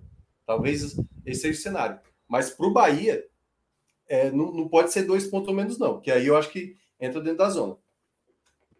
E sobre essa questão do cenário do Bahia vencendo o Cuiabá, e aí saber se o empate seria ok ou não contra o Atlético Paranaense... Esse jogo contra o Atlético Paranaense, ele praticamente fecha a rodada. Praticamente não, ele fecha a rodada do domingo, embora alguns jogos ocorram ali simultaneamente. Então, os outros jogos da rodada poderiam também acender ali, né, a luz, informando se o empate seria positivo, se dava para segurar um pouquinho no segundo tempo, ou se realmente precisaria de mais pontos para ficar ainda tranquilo no campeonato, né? Seria uma análise mais fácil da gente fazer após esses jogos que ocorrerão nas 2 próximas rodadas. Mas, de fato, assim, os 4 pontos eles são importantíssimos para o Bahia. A partir de 4, assim, o Bahia precisa trabalhar com isso. Claro que os 6 pontos seriam absolutamente fantásticos, os 6 pontos que deixariam o Bahia com uma condição muito melhor no campeonato atualmente, até de poder respirar um pouquinho, né? Se ele ganha, ele se livra, né? Porque ele vai ter 4 jogos para vencer 1. Se ele não vencer, ou São Paulo em casa, ou América Mineiro fora. Vamos pro Santos? O Santos? Ah, não, com as 2 vitórias, né? Você está colocando, né? 43. Se ele chega na 35ª rodada com 43, ele está muito encaminhado. E o Santos? O Santos tem o Goiás fora. Porque, assim, eu acho que ele está muito encaminhado, porque eu não acho que Vasco... Assim, a gente colocou 41, mas a gente não sabe se vai chegar, né? Pode ser que chegue, sei lá, 40, 39... Enfim, não tem como saber. Mas aí já entrando no Santos, né? Aí aquela pergunta que eu te fiz, Pedro, eu já começo a abraçar o Goiás, sabe? É melhor o Goiás ganhar do Santos. Porque sim, uma perspectiva de... Vamos lá, ele pontua 1 pontozinho contra o Goiás. Eu acho que ele é capaz de vencer o Clássico contra o São Paulo. São Paulo é muito mal como visitante, muito mal como visitante. Seria muito bom que o São Paulo, pelo menos, tirasse 1 ponto aí do Santos. Mas tem hora... Eu colocaria 3 pontos para o Santos. Pois é, eu acho também vai ser nessa base aí, 3 pontos. Por isso que ele vai dar um empate aí, todo mundo com 41 nessa projeção. Cara, o Santos ele tem 3 jogos em casa que podem ser contra equipes de férias, né? O São Paulo está de férias, o Fluminense está de férias. Peraí, o São Paulo não está de férias, só para deixar claro. O São Paulo está quase de férias. Está quase de férias. Não está, pô. Eu fiquei preocupado com essa vitória do Vasco hoje. Eu falei, cara, São Paulo era para estar dormindo, pô. Minhoca, se o São Paulo tivesse 45, eu já estava preocupado, Minhoca. Pelo amor de Deus. Não, Minhoca não conta, pô. Não, é sério. Não, mas é sério. Eu acho que a turma dos 42, ela não pode relaxar. Porque quando a gente começa a fazer a projeção, beleza, o Santos ganhando do São Paulo, sei o quê, o São Paulo vai estar terminando com 43, 44 e pode estar sendo rebaixado, pô. Então, eu não coloco... Assim, são equipes que vão precisar do mínimo de esforço para bater a pontuação que a gente está considerando ali, os tais 45, 46. Eu acho que não vão cair. Mas eu não acho que o Santos pega o São Paulo de férias, pô. De maneira nenhuma. Hoje, não. Quem pode pegar é o Bahia. Faltam 3 rodadas. Aí, beleza. Se o São Paulo não se complicar até lá. Porque o São Paulo não tem jogado bem as partidas. Tem jogado até muito mal mesmo. Tomou a goleada do Palmeiras. A vitória sobre o Cruzeiro foi bem enganosa, bem enganosa. Acho que o São Paulo não cai. Acho que o Fortaleza não cai. Acho que o Inter não cai. Mas são equipes que... Ó a tabela, né? Assim, tem um Fluminense fora de casa. O problema é o São Paulo vai ter 4 jogos fora de casa. Eu não sei nem qual o jogo que ele vai ganhar. Mas a tendência é que talvez não ganhe. Vai terminar o campeonato. Se ele deixar a Minhoca falar mais 15 minutos, ele vai botar o São Paulo como favorito à queda, viu? O homem é ice demais. Estou ressaltando. O São Paulo, eu acho que ele não vai cair. Assim, eu tenho quase certeza, tenho 99% de chance. Só que eu não acho que tem tranquilidade para o São Paulo desde que ele consiga a pontuação de fato para permanecer. Quando a gente começa a dizer que o cenário vai estar uma turma aí com 41, faltando 4 rodadas, o São Paulo precisa chegar, depois do jogo do Bragantino, do jogo do Santos, do jogo do Fluminense, no mínimo, com 47 pontos ali, para dizer, pronto, realmente eu estou de férias. Porque eu estou a 6 pontos, restando 4 rodadas para acabar. Vocês acham que o São Paulo faz aí 5 pontos nesses próximos 3 jogos aí? Peraí, pô, mas eu acho que se ele fizer 3 nesses próximos 3 jogos, já tá bem encaminhado, Minhoca. Tá bem encaminhado. Eu só não consigo ver, às vezes. Porque o Bragantino tá jogando muito. O Santos... Aí 2 jogos fora de casa. Né? O Fluminense... Não sei também... Fluminense de feio. Pelo amor de Deus. Mas o São Paulo também tá com essa mesma mentalidade. É porque eu fico achando o cenário... Você disse agora para Fábio que não tava. Do quê? Que o São Paulo não estava com a mentalidade de férias, que não podia estar. Eu só estou dizendo que esse discurso do São Paulo estar de férias, você pode meio que dizer que esse Fluminense e São Paulo é um amistosozão. É um amistoso. Se o São Paulo está muito mais de férias que o São Paulo. Se o São Paulo perde para o Bragantino e perde para o Santos, eu já, tipo assim, o São Paulo entrou na briga. O Fluminense tá brincando no campeonato, já diria Renato Gaúcho, meu amigo. Eu sei, mas pelo o São Paulo não é fora de casa não, Arthur. Pelo amor de Deus. Se o São Paulo perde os 2 jogos, o São Paulo está inserido nessa briga, eu só digo isso. Eu tô dizendo, mais 15 minutos falando e Minhoca bota o São Paulo como favorito à queda. Vamos parar aqui. 2 jogos, se perder... É daqui a 2 RAIO X. Quando tiver a pausa para a data FIFA. Aí eu vou estar dizendo, o São Paulo tem aí 2 jogos aí. Aliás, o jogo do Fluminense com o São Paulo... vai ser o pós-data FIFA, né? Vai ser o jogo a cumprir, né? Então, o jogo da pausa é o do Santos. Se o São Paulo perde para o Bragantino agora, no meio de semana, na quarta-feira, e perde para o Santos no final de semana, o São Paulo vai entrar nessa briga. Vai entrar nessa briga, pô. Claro que vai. Talvez se motive. Aí o São Paulo... Opa! Ainda tem um campeonato a disputar. Mas eu não acho que vai cair, só para deixar claro. Tá? E isso vale o mesmo para o Fortaleza, que vai ter 2 jogos fora de casa. Isso vale para o Internacional. O Internacional, a gente, toda rodada que a gente está dizendo, mas será que o Inter vai lá e ganha? Entendeu? É mesmo, basta uma vitória para o São Paulo, para o Fortaleza e para o Inter, mas basta 2 rodadas que der errado, totalmente errado o cenário, eles entram nessa disputa na hora. 2 derrotas. Eu acho o Fortaleza correndo mais risco do que o São Paulo, porque o Fortaleza você tem algum componente para achar que ele vai... de gringolar de vez. O São Paulo não vejo nada que vai mostrar que o São Paulo vai engatar aí 4 partidas sem vencer, sabe? Nada que me indique isso. Claro que é possível. Isso vai acontecer. Claro que é possível. Pô, possível que não deu fora de casa, pô. É possível o Goiás somar 18 pontos aqui e tá brigando. Agora eu tô falando porque é palpável, né? Eu não vejo nada que me diga que o São Paulo vai ficar 4 rodadas aqui sem vencer. Nada me indica isso. O Fortaleza me indica mais. Eu tô falando em Deus. Não, mas é porque para ele cair, ele vai ter que engatar uma sequência dessa. Se ele tem 42 pontos, para ele cair, ele vai ter que, no mínimo, fazer 4 jogos aí sem vencer. Pelo menos isso. Se ele nos próximos 4 jogos vencer uma, ele já vai ter mais 3 jogos que ele vai ter que fazer, sei lá, 2 pontos. Foi o que eu acabei de falar. Inter, São Paulo e Fortaleza, essas 3 equipes, elas só precisam de uma vitória nas próximas 2 rodadas. Só uma vitória. Basicamente, tranquiliza a situação para depois... eu acho que todos esses já foram, tá? Eu só digo assim... dos 3, o que tem... Eu acho que nenhum desses cai, mas assim, dos 3, o que para mim tem um maior risco, que esse maior risco é, sei lá, 2% de chance, é o Fortaleza, porque ele tem fatores que podem levar você a achar que o Fortaleza vai degringolar no campeonato. Uhum. Eu não acho que isso vai acontecer, tá? Não acho que vai acontecer.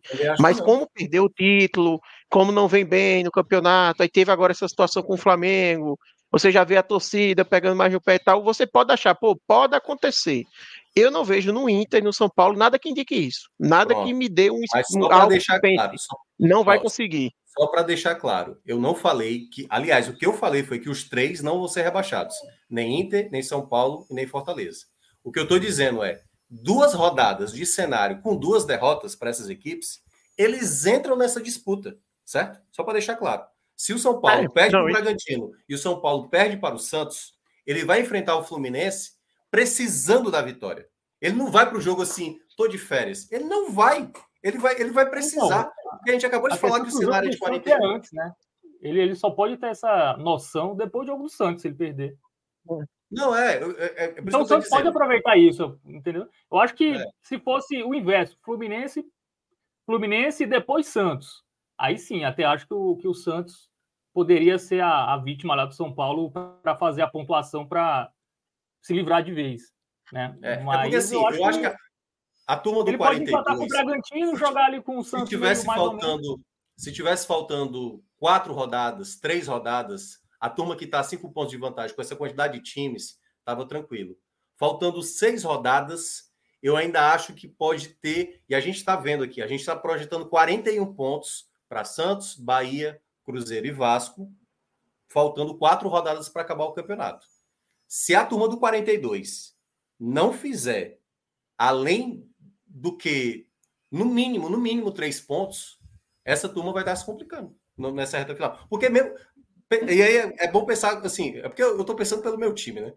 45 pontos contra 41, restando 12 pontos de disputa, eu tô respirando, mas beleza, próxima rodada eu vou ter que vencer. O próximo jogo do São Paulo vai ter que ter a vitória. Ou vou ter que secar. Porque se essa turma do 41 sobe para 43 ou sobe para 44, esse 45 já não é mais cômodo, entendeu? Assim, já não é mais tranquilo.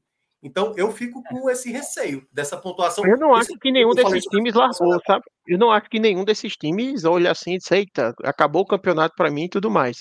Eu acho que o único time hoje no campeonato que realmente está nesse papel é o Fluminense. Agora, eu acho que o São Paulo, ele joga as partidas numa rotação muito menor do que um Bahia joga, do que um Vasco joga. A preocupação é muito maior. O Cruzeiro foi horroroso. Horroroso. O São Paulo deu praticamente umas 5 possibilidades reais. Não foi de uma jogada, foi 5 jogadas reais do Cruzeiro abrir o placar. O Cruzeiro foi incompetente, o São Paulo foi lá, pegou com o Luciano, ganhou a bola pro Nuninho, como diria o Muricy. Mas naquele jogo, quando você olha os 90 minutos, o Cruzeiro foi melhor. Mas isso não quer dizer, beleza, preocupação do Cruzeiro que vai ter que lidar com essa derrota. Se tivesse vencido, seria pior para o São Paulo. O São Paulo hoje estaria com 39 pontos. Não teria 42, ele tava a 2 pontos. Mas se for pegar um jogo assim, Minhoca, se pegar um jogo assim, você tira 3 pontos aí do Bahia, que correu risco com o Fluminense, como é que estaria? Não, eu sei. Você tira 3 pontos de, sei lá, de outro time também que não jogou bem. Assim, todo time tem isso, é isso que eu tô falando. Durante todo o campeonato tem isso. O que eu só tô dizendo é que parece que o São Paulo vem numa trocação de ganha aqui, perde ali. Não, o São Paulo vem com... Não ganhou nenhum jogo fora de casa. O São Paulo não vem de uma maneira regular, e essa coisa das férias do São Paulo não faz com que o São Paulo garanta que vai vencer os próximos 2 jogos. Ele tem possibilidade, mas garantia ele não tem, não. Garantia, quando eu digo garantia, é tipo assim, não, aí o São Paulo é favorito e o São Paulo vai fazer os 3 pontos nesse jogo. Se não foi contra o Cruzeiro, pô. Assim, até fez contra o Cruzeiro, mas não apresentou futebol suficiente para ter essa segurança toda, foi da maneira que foi. Eu acho que você tá sendo muito light porque é o seu time do coração, mas assim, todo mundo tá nessa, pô. Se você for procurar garantia nesses times aqui, nem vai ter. E eu vi que o pessoal falou aqui do Fortaleza, que tem até 2 jogos a mais, assim, eu falei até no programa passado, o Fortaleza pra mim ele não briga pra não cair, tá? Eu acho que todos esses times internamente, eles olham assim, quando teve a vitória do Vasco hoje, eu acho que é natural, todos olharem, putz, achei que eu ia estar tranquilaço aqui, porque 42 pontos nessa rodada é pontuação para você estar super, super, super tranquilo.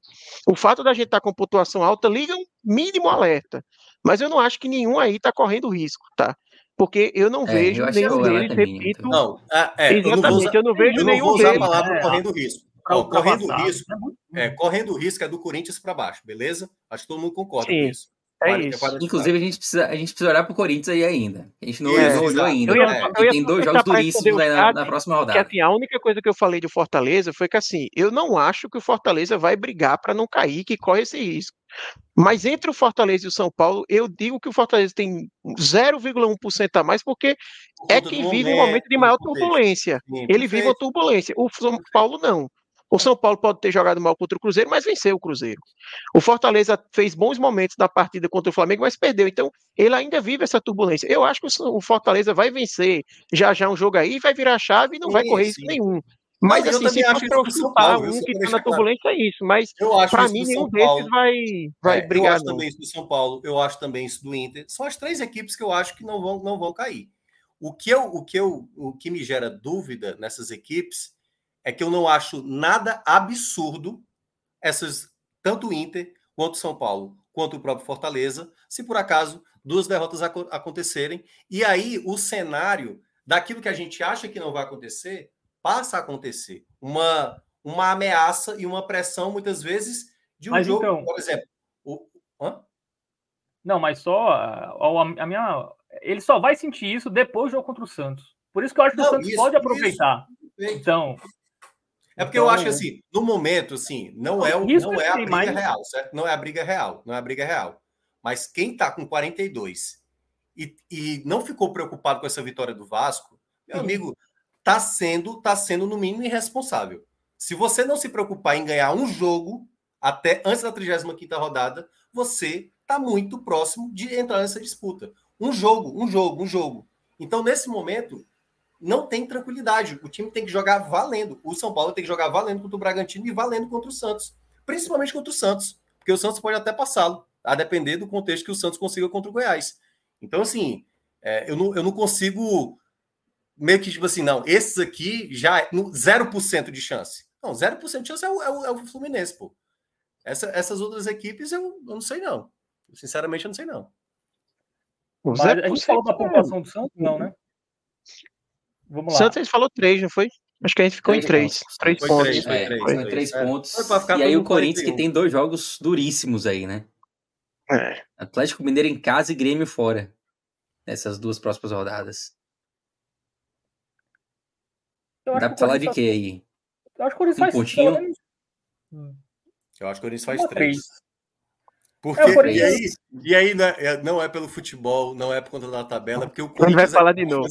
É só isso, resumindo aí. Vai ganhar de quem? Do Atlético Mineiro? Pode ser qualquer um, Pedro. Sinceramente, o Atlético tem Hulk nesse jogo, né? Equipe, não precisa jogar bem, jogar mal, vai ter um gol contra, vai ter arbitragem, qualquer coisa o Corinthians vai fazer aí, talvez... O Minhoca ia falar isso, o Minhoca... Eu fico sempre ansioso quando chega a hora de falar do Corinthians, o Minhoca é... Eu queria que ele estivesse com 36 agora no campeonato, seria maravilhoso, mas tem 40. Era para ter, aliás, né? Porque muito ponto aí que o Corinthians ganhou que não era para ter ganhado. Mas eu acho que é 3. Esse time do Corinthians é aquele, ele compete com todo mundo em nível de igualdade, seja o América Mineiro, seja o Botafogo. Ele joga em nível de igualdade a partida. Você não vê o Corinthians ser, sabe, não disputar a partida contra nenhum adversário, isso às vezes pro bem ou pro mal. Se o Corinthians fosse pegar o Coritiba, que ele vai ter na última rodada, eu ia dizer, não sei se vai sobrar, não. Eu acho que não vai. Mas ele também não fica muito atrás quando pega um Atlético com o Grêmio. Então, acho que ele faz pelo menos 2 pontos aí. O Corinthians é o mais capaz de... Dos times que estão na briga, o Corinthians é o mais capaz de vencer times da parte de cima. Como venceu o Atlético na rodada passada e pega o Atlético Mineiro sem Hulk, que foi expulso. Então, é uma vantagem, né? Então, acho que... Então, vamos lá. Então, acho que Então... 2-3. Acho que dá para dizer que o Corinthians está fora da briga, então é isso? Com 43? Faltando... Não, pô. A gente tá botando 41. Porque, vamos lá. Ué, ele tem Curitiba na última rodada, tem Bahia, tem Vasco. Ganhando do Atlético Mineiro, tá muito tranquilo. Mas vamos lá, ó. A gente tá botando ali o quarteto com 41. Santos, Bahia, Vasco e Cruzeiro. Ele vai enfrentar o Bahia. Olha, não vai acontecer isso. 41. Rapaz, depois vamos ver, depois só para fechar, depois vamos ver na 34ª rodada, 41 pontos, essa galera aí, o que é que significa? Eu acho que é bem alto, mas vamos... Pronto, quer ver logo, porque assim, meu amigo, eu tô ficando assustado. São 5 pontos acima da média do 17º, se não me engano. Meu amigo, é surreal. Por isso que eu disse, rapaz, eu acho que não vai rolar isso não, porque é muito alto. O do M7, o do ano do Corinthians, o ano do Corinthians. Eu acho que rola no máximo 40. São 5, o 17º colocado teria 5 pontos a mais que a média. A gente até aliviou em alguns momentos, pô, em alguns jogos com a turma. Eu acho que vai ser 41, pô. Vai ser 41. Eu acho que é um cenário bem provável esses 41. Não, só tem um cenário de 40, que é exatamente esse confronto Cruzeiro e Vasco. Que se tiver um vitorioso, o outro tá com 40. E, obviamente, desde que o Cruzeiro não pontue fora de casa contra o Fortaleza. Porque também pode ser que o Cruzeiro tropece contra o Curitiba, né? A gente pode ter o Goiás e Santos empatando e o Santos não vence o São Paulo, por exemplo. Exato, Tem pode acontecer de baixo, certo? Mas não, eu não acho que é impossível, tá? Assim, a gente não colocou nada de absurdo ali, de fora da curva. Nada. Mas é nada porque, mesmo. Assim... foge muito da lógica também o campeonato, né? Mas respondendo lá, fechando lá o Corinthians, eu acho que o Corinthians chegaria pelo menos a 42, eu acho. Então tá totalmente no contexto. Tá totalmente no contexto. Ele vai enfrentar o Bahia, sabendo que no mínimo precisa empatar. Tá. Eu acho que nenhuma daquelas equipes ali nas próximas 2 rodadas vai descolar. Eu acho que nenhuma dessas equipes vão conseguir descolar nas próximas 2 rodadas. Vamos olhar o Cuiabá também? Mas assim, pra... Vamos lá. Mas se o Corinthians vence o Atlético Mineiro, pô, 43 pontos na 33ª rodada, velho, pô, pelo amor de Deus. É porque o Corinthians perde pouco, né? Ele empata muito, então acho que o Corinthians vai se livrar de mais eu acho difícil esse Corinthians cair, viu? Eu acho que ele das equipes aí é que tem menos chance. É porque eu não vejo essa facilidade toda do Corinthians ganhar o Atlético, assim. Exatamente. Nem o game, mas... Mas eu também assim, não. Mas... Eu também não. Eu falei 2 pontos pro Corinthians, eu não coloquei nenhuma vitória. Porque o Corinthians. Qual foi a última vitória do Corinthians antes dessa derrota pro Bragantino? Tinha sido quem? O Atlético. Aquele Atlético. Gol que Bento levou. Atlético Paranaense. Pronto. Aquela vitória sobre o Atlético Paranaense.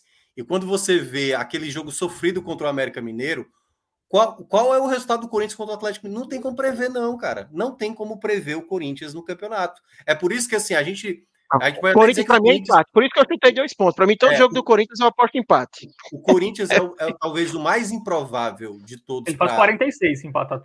Para a gente imaginar cenário, porque se o Corinthians não ganha do Atlético Mineiro e não ganha... Qual é o próximo depois do Atlético? É o Grêmio, né? Lá. O Grêmio. Se não ganha, o Corinthians está talvez até junto com a turma aí. Um ponto aí, né? Que aí bota 5 com 41. Se não ganha dos 2, que eu acho que é o cenário possível para mim, aí ele tá totalmente na briga. Eu não acho que o Corinthians tá fora, não. Eu tô falando que pelo pensamento de vocês que o Corinthians ganha do Atlético, para mim, estaria livre, entendeu? Mas eu não acho que essa seja a probabilidade maior. Assim. Eu acho que o Corinthians vai ter muita dificuldade contra o Atlético. Também acho. Eu acho o Atlético bem favorito nesse jogo, mesmo sem Hulk. Eu acho o Atlético bem favorito, mas eu acho que o empate talvez seja bem possível ali. Não acho também que o Corinthians vai perder esse jogo de certeza. Como eu falei, eu acho que o Corinthians ele compete contra todos os adversários, ele se nivela contra todo mundo, seja lá em cima, seja lá embaixo. Ele não consegue se sobressair contra ninguém, nem também ninguém consegue se sobressair muito contra ele. Quem é o árbitro do jogo? Só por curiosidade. Mas bora pro Cuiabá.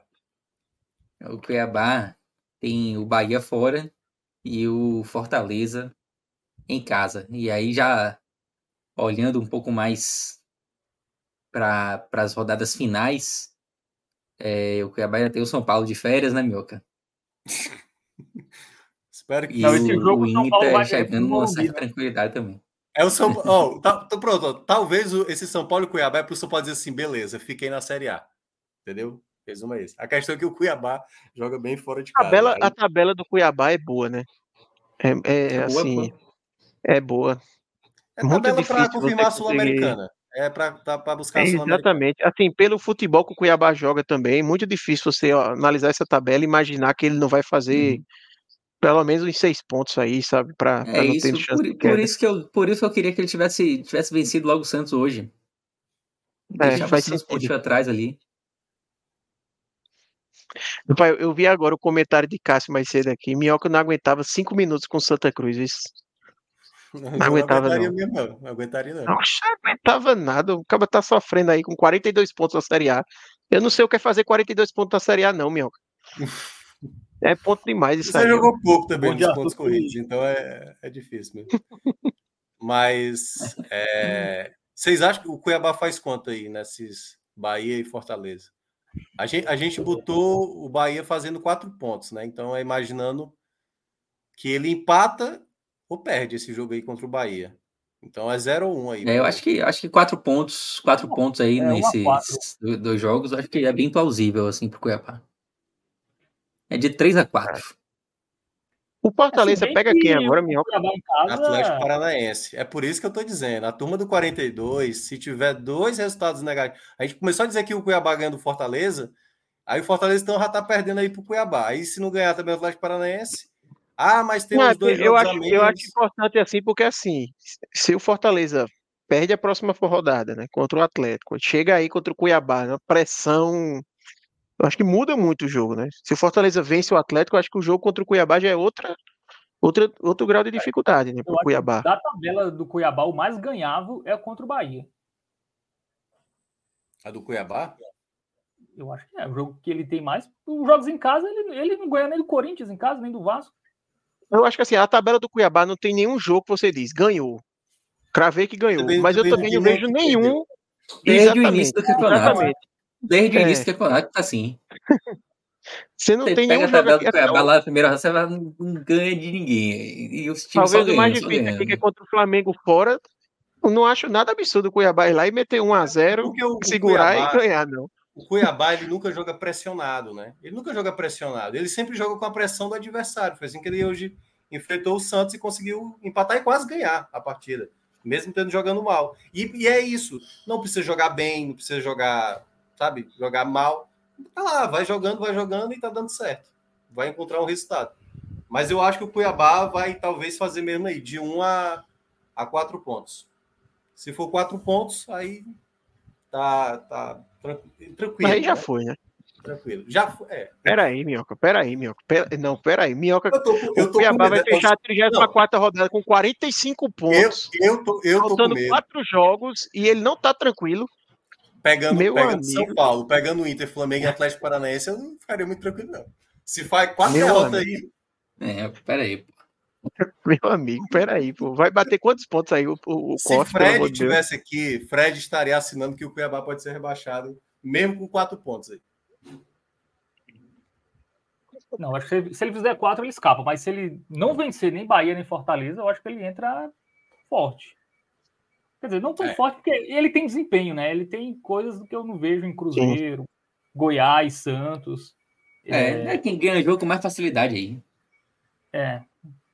Eu não sei se o caso... Eu acho que assim, eu ia falar para vocês aqui que a gente no programa passado falou que o fiel da balança era o Vasco, né? O Vasco, ele ia ser quem ia determinar ali o ponto de corte. Eu acho que agora esse cara vai ser o Cruzeiro.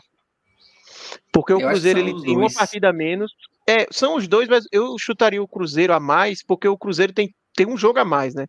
Então até a 34ª rodada, que é o recorte que a gente está fazendo aqui, ele vai ter 3 partidas. Eu acho que a pontuação que o Cruzeiro fizer ali vai ditar muito como é que vai estar o ritmo, até porque vai ter o confronto direto entre eles. Esse confronto direto aí também vai ser bem determinante para como vai estar essa linha de corte. Quando terminar a próxima rodada, na próxima quinta-feira, o Cruzeiro sabe que vai ter 2 jogos a menos, que é o que muita gente fala do Fortaleza. Ah, mas tem 2 jogos a menos e não sei o que, aquela coisa. Então, assim, o Cruzeiro, se tiver o alcance... Porque é aquela coisa, o Cruzeiro tem ganhado o Curitiba. Se o Cruzeiro perde o Curitiba, todo esse cenário que a gente está falando, 41, 42, que é o tal desespero que eu tô, é exatamente por conta que o Arthur acabou de falar, do Cruzeiro. Se o Cruzeiro ganha do Curitiba, né, por mais que não vença o Fortaleza, esse duelo contra o Vasco, se o Vasco, obviamente, confirmando contra o América, me preocupa. Agora, se o Cruzeiro empata contra o Curitiba, a não ser que ele ganhe do Fortaleza, né? Aí, beleza, muda o panorama. Mas... esse Curitiba e Cruzeiro aí, o Curitiba nunca teve tanta gente torcendo a favor dele, meu amigo. Vai ser gente demais torcendo pro Curitiba. Tu é doido. Todo mundo aí na briga é Curitiba. Pesado. E o América contra o Vasco também. Todo mundo da América é pesado aí. Pra baixar a pontuação. Baixar a pontuação seja necessário. O América conseguiu tirar ponto do Atlético, mas eu acho que o Vasco em São Januário, acho que vai depois da vitória de hoje, difícil deixar escapar. Eu acho que o Cruzeiro vence Curitiba. O Curitiba acho que foi ontem, né? Se ele tivesse pelo menos vencido Goiás, ele ainda ter... Mas a derrota ontem acho que deu uma brochada gigantesca. Mas só lembrando, o Azan até colocou aí que essa rodada vai ser muito importante do Brasileirão. Na verdade, é a rodada do final de semana. Certo? Todas as rodadas, inclusive. Não, mas porque ele acha que esse jogo do Curitiba com o Cruzeiro e o jogo do Vasco contra o América vai ser agora. E vai ser no final de semana. Cruzeiro e Vasco não jogam no meio de semana. Entendeu? Sim. O que vai dar o impacto maior é mais no final de semana do que propriamente. O que, na verdade, vai acontecer no meio de semana é qual é a possibilidade da galera abrir uma margem, né?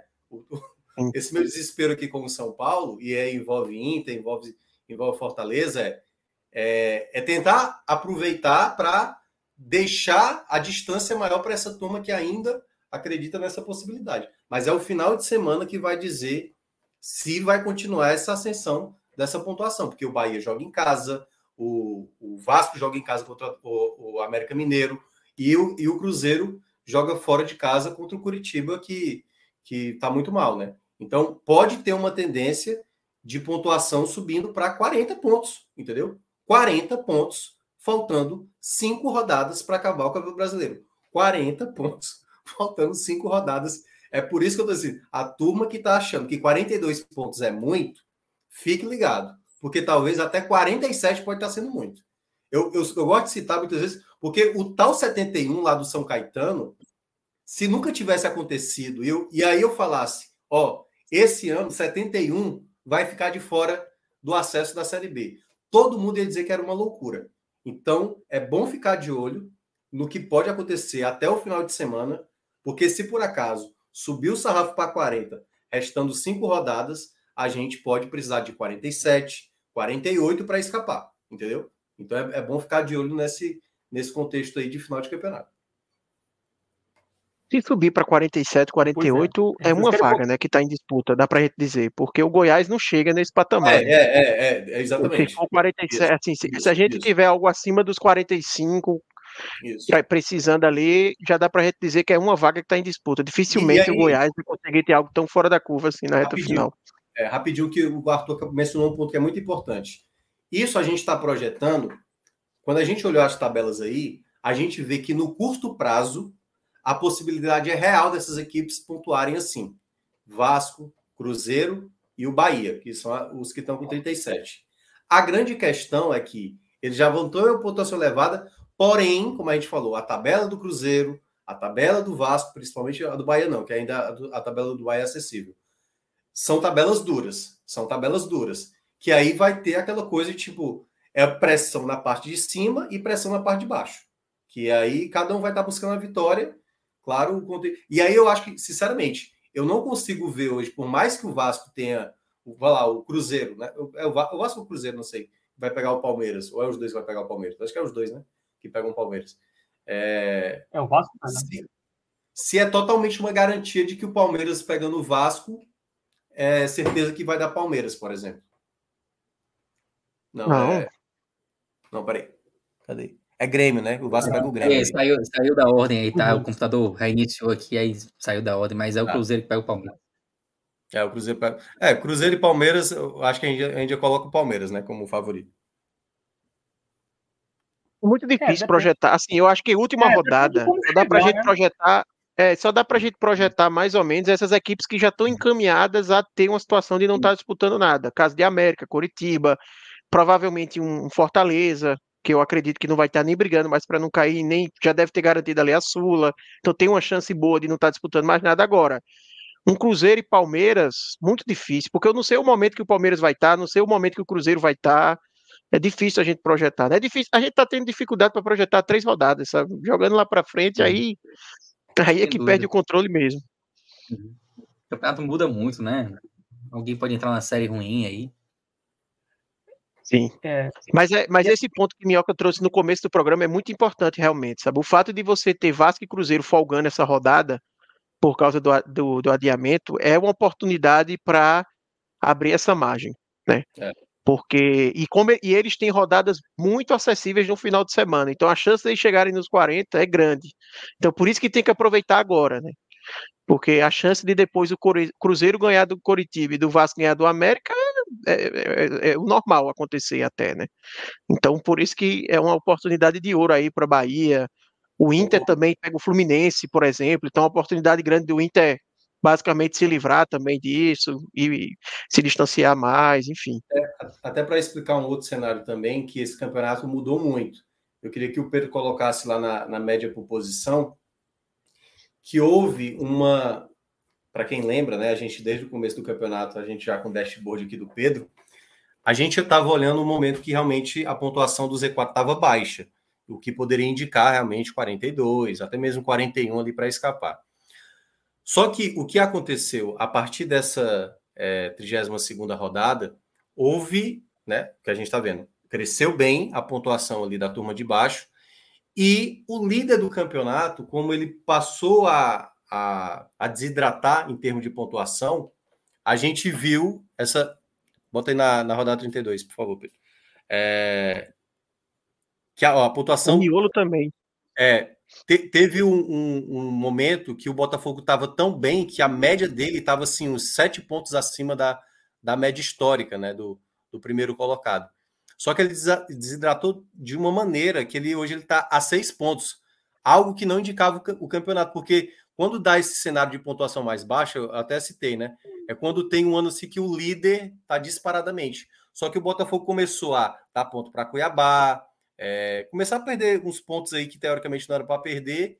O Vasco hoje, né, por exemplo. O Vasco hoje, por exemplo, né, teoricamente o líder do campeonato, com a vantagem que tem, né, não perderia. E aí isso queira ou não, a pontuação foi migrando. Claro, a zona da Libertadores segue muito alta e o meio da tabela, né, como para quem está olhando aí na tela, tá baixa também, né? Acaba hoje sendo Ainda tem Curitiba e América lá embaixo, né? Normalmente você tem um último colocado já. Só um Curitiba, mas exatamente nós não tem 2. Esse ano a gente tem 2, o Curitiba bem com a pontuação de lanterna, né? O Curitiba poderia ser um lanterna em qualquer ano, qualquer edição. Sim. Com os corridos. Mas a gente até fala, né? Curitiba e América, eles não largaram o campeonato, eles dificultam jogos, às vezes até vencem, mas ainda assim a pontuação tá bem aquém. Eu acho que esse miolo aí foi muito impacto das outras competições, né? Você vê ali, Fortaleza, foi uma equipe que dividiu a atenção com o Sul-Americana, São Paulo dividiu a atenção com o Sul-Americana e Copa do Brasil, Inter com a Libertadores, então o Fluminense também com a Libertadores, então a gente via muito forte essa briga ali pelas vagas de Libertadores acima da média, com essas equipes agora perdendo o foco, dividindo o foco, né? Melhor dizendo, a gente também teve uma queda, né? Esse miolo ali que no início do campeonato eu lembro que era tudo verdinho, agora tá tudo vermelho também. Mas aí tem um detalhe também, tá? Que são muitas equipes com jogos a menos, tá? Fluminense tem jogo a menos, Fortaleza tem 2 jogos a menos, São Paulo tem jogo a menos. Isso também tira muito ponto dessa região da tabela. E as equipes da parte de baixo aproveitaram, né? Porque Bahia e Vasco ganharam de Fluminense e Fortaleza. Nesse momento que eles estavam... O Vasco ganhou do Fortaleza, o Vasco ganhou do Botafogo. É por isso que eu estou dizendo assim, às vezes quando a gente vai fazer essa projeção, fica parecendo que é, às vezes, até simples dizer que a pontuação não vai crescer tanto. Mas tem hora que pode ter um bloco crescendo, sabe? Aquela coisa o Cruzeiro é o que está hoje dentro do Z4. Se ele passa a ganhar, e aí coloca o Vasco ganha na próxima, aí entra o Santos, aí ganha na próxima, entra o Bahia. Ou seja, ela não para de subir, né? Aquele ano, que está em 2007, quando estava ali nos 38 pontos, cresceu muito pouco, né? Que a gente mostrou aqui já o Corinthians, que estava tendo dificuldade naquela reta final. E o próprio Goiás também. Assim, teria que ter, assim... Hoje a gente não tem duas equipes, assim, brigando por uma vaga para permanecer. Porque nesse cenário, e aí já falando também o que é que teve de novidade no final de semana, com o título do Fluminense, da Libertadores, agora a gente sabe que até o 14º colocado vai para a Sul-Americana, né? Então, dessas equipes que estão brigando aí pela permanência e pela Sul-Americana, duas vão ficar no limbo, né? Que é o 15º e o 16º lugar, né? Uma ou duas vão ser rebaixadas e o restante vai para a Sul-Americana. Então, é o outro cenário também que eu acho que deve evoluir ali por volta de uns 10 pontos, 9 pontos, faltando aí o 14º, eu estou falando, certo? Então, acho que 48 pontos, 47 pontos talvez seja necessário para confirmar essa Sul-Americana, para quem está olhando para a Sul-Americana. Bom, vamos virar a chave para a parte... Agora não é mais de cima, né? É de meio de tabela com Fortaleza. Vocês querem pontuar mais alguma coisa em relação à parte de baixo ou podemos... E para o Leão do PC. Acho que tá bom. Subiu um pouquinho, subiu uns degraus aí, né? É, que já não é tão a parte de cima, né? A parte ali da meiuca. É, o Fortaleza que perdeu do Flamengo 2-0. Até achei uma atuação ok do Fortaleza. Não sei se você concorda, mesmo. Foi uma atuação boa. É que o Flamengo fez um bom jogo também, né? E foi mais eficiente, então conseguiu a vitória. Mas desses últimos jogos do Fortaleza, até acho que foi o melhor jogo. Enfim, agora, como você já vinha alertando, Minhoca, a galera ficou com raiva, né? Ah, Minhoca pessimista, querendo tirar o Leão do PC da Libertadores. Mas, oficialmente, já ficou... Mesmo que ele ganhe os 2 jogos atrasados, ele mesmo assim ficaria a 5 pontos do G6, né? Então, Libertadores vai ficar para uma próxima e é focar na Sul-Americana, que também está muito próximo, né? É, como eu falei aqui da outra vez, assim, eu sou... Não sei se é... Tá, vou ter que admitir, eu sou pessimista por natureza, né? Então, quando eu vi o Fortaleza naquele cenário, quando ele chegou na final da Sul-Americana e com a tabela que tinha na reta final, eu lembro que o Pedro até mencionava, né? O Fortaleza vai ter no 5º bloco 4 jogos em casa. Eu falei, mas vai ter 4 jogos em casa, sendo que muitos desses jogos em casa... com foco dividido com a final da Sul-Americana. E o Fortaleza até começou bem o bloco 5, ali, ganhando os 4 pontos, mas depois veio a sequência, né? Que aí, quando teve os 2 jogos fora de casa, o Fortaleza acabou tendo uma sequência muito pesada, porque os jogos que seriam ali contra Cruzeiro e Botafogo acabaram saindo desse bloco, e aí o Fortaleza terminou o bloco 5 com apenas 4 pontos. Que foi só melhor do que o bloco 3, que foi aquela sequência que está parecida muito com a atual, né? 4 derrotas seguidas que o Fortaleza teve, e agora novamente, e com um jogo muito difícil, o jogo no meio de semana contra o Atlético Paranaense. Ah, o Atlético Paranaense está mal, mas o Atlético Paranaense está mal porque joga mal fora de casa. Mas é uma equipe onde o Fortaleza, né, nunca venceu jogando lá, a mesma coisa que eu falei de São Paulo, certo? 42 pontos. Acho muito difícil que o Fortaleza vai ser rebaixado, mas precisa, principalmente, ter uma cobrança hoje no Fortaleza. Já discordo um pouco dessa parte do jogo do Flamengo. Acho que o Fortaleza ele tem uma melhora no segundo tempo, mas quando você vê daquilo que o Fortaleza, da média, não estou nem pegando assim das grandes atuações do Fortaleza, da média, é ainda uma atuação abaixo. Ainda é uma atuação abaixo do Fortaleza. Foi o time, assim, quase que por completo, jogando mal. E o Fortaleza precisa entender que, ó, acabou... Doeu a final da Sul-Americana, mas se a gente não cuidar com o campeonato, e eu acabei de citar, né, que talvez ali por volta de 48 pontos e tal para confirmar a Sul-Americana, só que é para confirmar como um 14º colocado. Se o Fortaleza, como eu também citei aqui na semana passada, se o Fortaleza termina numa segunda parte de tabela, dá um sentimento amargo para quem ficou muito tempo em 8º, que antes dos jogos ali, né, contra Vasco e Bahia, o Fortaleza era o 6º colocado. Então, terminar numa 13ª colocação, ali pegando quase a última ou a penúltima vaga, é uma frustração para o Fortaleza. Por isso que eu citei, o Fortaleza tem que jogar com mais seriedade esses jogos que restam. Acho que é capaz de fazer 9, 10 pontos, aí se jogar da maneira mais focada, mas o que deu para ver contra o Flamengo era um time muito disperso. Caio Alexandre, Lucero, Galhardo, Machuca, Marinho, assim, foram vários jogadores que estavam muito dispersos na partida. E isso é que preocupou. É por isso que, mesmo que pequena, essa parcela da torcida que se preocupa com o rebaixamento e, obviamente, com a vitória do Vasco hoje, o cara que já estava preocupado ficou mais preocupado ainda, né? O Thiago Minhoca do Fortaleza, digamos assim, né? Se tem um torcedor assim também preocupado, tal qual eu, esse cara, ele sabe que o momento hoje é do Fortaleza talvez ter dificuldade, né? Porque se não vence o Atlético Paranaense, eu acho que o empate é um bom resultado para o Fortaleza, pelo menos dá um indício de respiro, né? Esse jogo contra o Cuiabá vai ser um jogo difícil, mas tem que ser considerado um jogo acessível, onde o Fortaleza tentar recuperar a confiança. Em algum desses dois jogos, o Fortaleza tem que tentar recuperar a confiança, para ir tentar vencer o Cruzeiro dentro de casa e aí acabar de vez com qualquer fantasma que possa estar na cabeça de um torcedor mais pessimista, assim. Então, esse é o cenário para o Fortaleza. É tentar terminar entre os 10 primeiros colocados, e para terminar entre os 10 primeiros, né, eu falei sobre o Sul-Americana, né, 48 pontos. Os 10 primeiros eu acho que é já na base de 53 pontos. Então, para o Fortaleza, talvez mais 11 pontos aí, ou até 10, pode ser suficiente para terminar no G10, que eu acho que é uma meta, assim, totalmente aceitável para uma equipe que, né, há vários anos vem terminando no G10. Para o Fortaleza seria uma meta bem aceitável para essa reta final.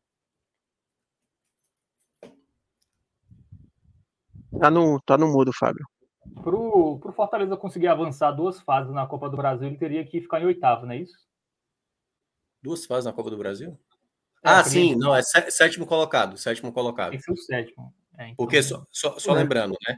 A gente tem, são 9 vagas via Brasileirão / outras competições para os times da Série A, né? Porque as outras 3 vagas é Copa Verde, Copa do Nordeste e o campeão da Série B. Essas 9, uma é da Copa do Brasil, 6 são via Brasileirão para Libertadores. Se por acaso realmente só forem esses 7, aí o 7º e o 8º colocado vão para a terceira fase. Como a gente teve 2, no caso o Fluminense foi campeão, né? E juntamente com o São Paulo, então vai o G6 para Libertadores, mais Fluminense e São Paulo. Caso Fluminense e São Paulo entrem ali entre os 6 primeiros, aí vai o 7º, se forem os 2, vai até o 8º para Libertadores. E aí, até Libertadores não, desculpa. Exatamente. Se eles ficarem entre os 6, né? Aí vai o 7º e o 8º vão para, no caso, para pré-Libertadores. E aí o 9º colocado não. O 9º colocado ele não tem mais nenhuma possibilidade de ir para... E assim, 9º, se ele for 8º na frente do Fluminense, de nada adianta, né? Porque está passando o Fluminense. Né? Mas o 9º não garante, e o 8º só garante se tiver Fluminense e São Paulo, mas sendo realista, Fluminense e São Paulo, acho muito difícil que vão se esforçar suficiente para terminar entre os 6 primeiros. Não dá para a gente projetar isso, né? O São Paulo está 14 pontos atrás ali do... Quer dizer, 14 não, é 11 pontos, né? 11 pontos atrás do Flamengo, que é o 6º colocado. Então eu acho que... Muito fora. Então eu acho que é até o Atlético. O Atlético Paranaense é o corte ali para o Fortaleza, se ele quiser na terceira fase. O que eu também acho muito difícil. Claro, vai ter o duelo entre eles, né? Se vencer, mas eu acho que tá bem complicado. O momento do Fortaleza é tentar, pelo menos, ganhar uma confiança para esse momento, sabe? Porque o momento tá de muita baixa, assim, tá de muito abatimento no Fortaleza. O Fortaleza tem 4 derrotas seguidas. Mas eu não acho que a tabela do Fortaleza tão ruim, não, tá? Eu acho que dá pra a gente até vai passar aqui daqui a pouco. É razoável, eu diria. Acho mais ou menos. Não acho tão simples, não. Pensando na primeira página... Assim, ele tem que voltar a ganhar em casa. São mais ou menos dentro da média, né? Histórica do 10º colocado. 52 pontos. Então, o Fortaleza chegando a mais 10 iria justamente a 52. E o campeonato é relativamente dentro da média. Embora... Como a gente falou, né? Que a média esse ano tá um pouco mais baixa, pode ser que 50 pontos sejam suficientes, 51 e tudo mais. Mas 52 é aquela margem de segurança, eu acho. Mas eu acho que tá um pouco mais baixa, muito por conta dos jogos atrasados ali nesse meio de tabela. Não acho que esteja tão baixa assim, não. Fortaleza, ele teve um sábado, pensando ainda no sonho ali de Libertadores, um sábado que foi bom pro Fortaleza, né? Porque o Atlético Mineiro se enrolou com o América, ainda teve a questão de Hulk, que foi expulso e com a declaração pode até pegar um gancho maior, então deu uma esperança de que o Atlético Mineiro não disparasse. O Atlético Paranaense perdeu para o Palmeiras, e não só perdeu, como perdeu alguns titulares que não devem enfrentar o Fortaleza, né? Então, por exemplo, o Atlético já está sem Vitor Roque. Pablo, que é o reserva, que vinha atuando, também se machucou. E aí estava jogando um garoto, a Riagada, que tem poucos, sei lá, 20 e poucos anos, eu acho que não fez nenhum gol ainda no profissional do Atlético, sabe? Perdeu também zagueiro, perdeu o Kaká, perdeu o Kaique Rocha, eu acho que o Esquivel, o lateral esquerdo, também não ia jogar. Então, assim, abriu ainda uma possibilidade, além do Atlético perder esses pontos, dá uma possibilidade do Fortaleza vencer, e aí tirou o Fluminense também da briga, né? Que o Fluminense foi campeão da Libertadores. Então, o sábado ele foi muito positivo para o Fortaleza nesse sentido. Faltava o Fortaleza fazer o seu papel, né? Se o Fortaleza tivesse vencido o Flamengo, eu acho que ele ia para Curitiba, como eu até falei, que a gente discutiu no programa passado. Eu acho que ele ia totalmente pensando em Libertadores. Se ele vence a partida contra o Atlético, ainda mais com esses desfalques e tal, estaria inserido nisso. A partir do momento que ele perdeu, acabou. Agora não tem a menor possibilidade mais do Fortaleza disputar isso. Uhum. E a minha disputa agora é para garantir a Sula, né? Eu concordo com o Minhoca que o G10 é a melhor meta para o Fortaleza, pelo que a equipe investiu, pelo que o Fortaleza fez no ano. Eu acho que o G10 ele seria algo ali minimamente à altura do que o Fortaleza falei, minimamente não, seria algo à altura do que o Fortaleza fez no ano, mas eu acho que o mínimo que o Fortaleza tem que buscar é uma vaga na Sul-Americana sem sustos. É como eu até falei no programa passado, é garantir a Sula sem muita preocupação, sabe? Não ser aquele time que vai pegar o Santos na última rodada, tenho que vencer para ir para a Sula. Eu acho que idealmente é para o Fortaleza chegar nessa última rodada garantida a Sula, tranquilo no campeonato. Eu acho que é o mínimo que o Fortaleza tem que fazer. A minha questão toda, quando eu estava analisando o Fortaleza, não era só uma questão de tabela, dos confrontos diretos que vocês mencionavam. Era muito mais assim, porque, como eu citei também aqui da outra vez, o Fortaleza não pode ser exigido, por mais que tenha chamado muita atenção e de maneira merecida, o que o Fortaleza fez nos últimos anos, merecidamente tem que ser reconhecido isso. A grande questão é quando você vê quando o time está num momento ruim, e principalmente quando o time saía de um título da maneira como perdeu, entendeu? Isso abala, queira ou não, isso abala. Então, o Fortaleza, que tinha problemas também, tanto que eu sempre citei aqui, o Fortaleza toma gol de maneira recorrente. O Fortaleza, para enfrentar o Atlético Mineiro, para enfrentar o Flamengo, ele tem que se obrigar, no mínimo, a fazer 2 gols. E são adversários, vou pegar o caso do Atlético Mineiro. O Atlético Mineiro, a melhor equipe do retorno. Uma dupla de ataque que acabou com a partida, né? Paulinho e Hulk. No jogo do Flamengo, o Flamengo não tinha Gabigol, não tinha Wesley, não tinha Bruno Henrique e tantos outros jogadores que não puderam atuar. O Pulgar, se não me engano, acho que o Pulgar, né, que também não estava, se eu não me engano.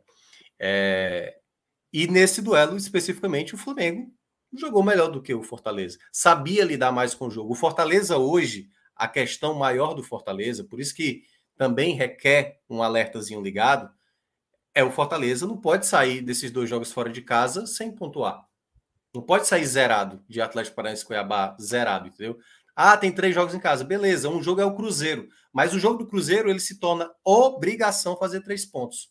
Porque contra o Botafogo e contra o Palmeiras, o Botafogo tá mal. Pois é, mas que tá. Você chega pro jogo contra o Botafogo, talvez você e o Botafogo mal. Assim como era o Flamengo. Quando o Flamengo veio jogar aqui, o Flamengo vem de 2 derrotas, 2 de virada, aliás, uma para o Grêmio e outra para o Santos.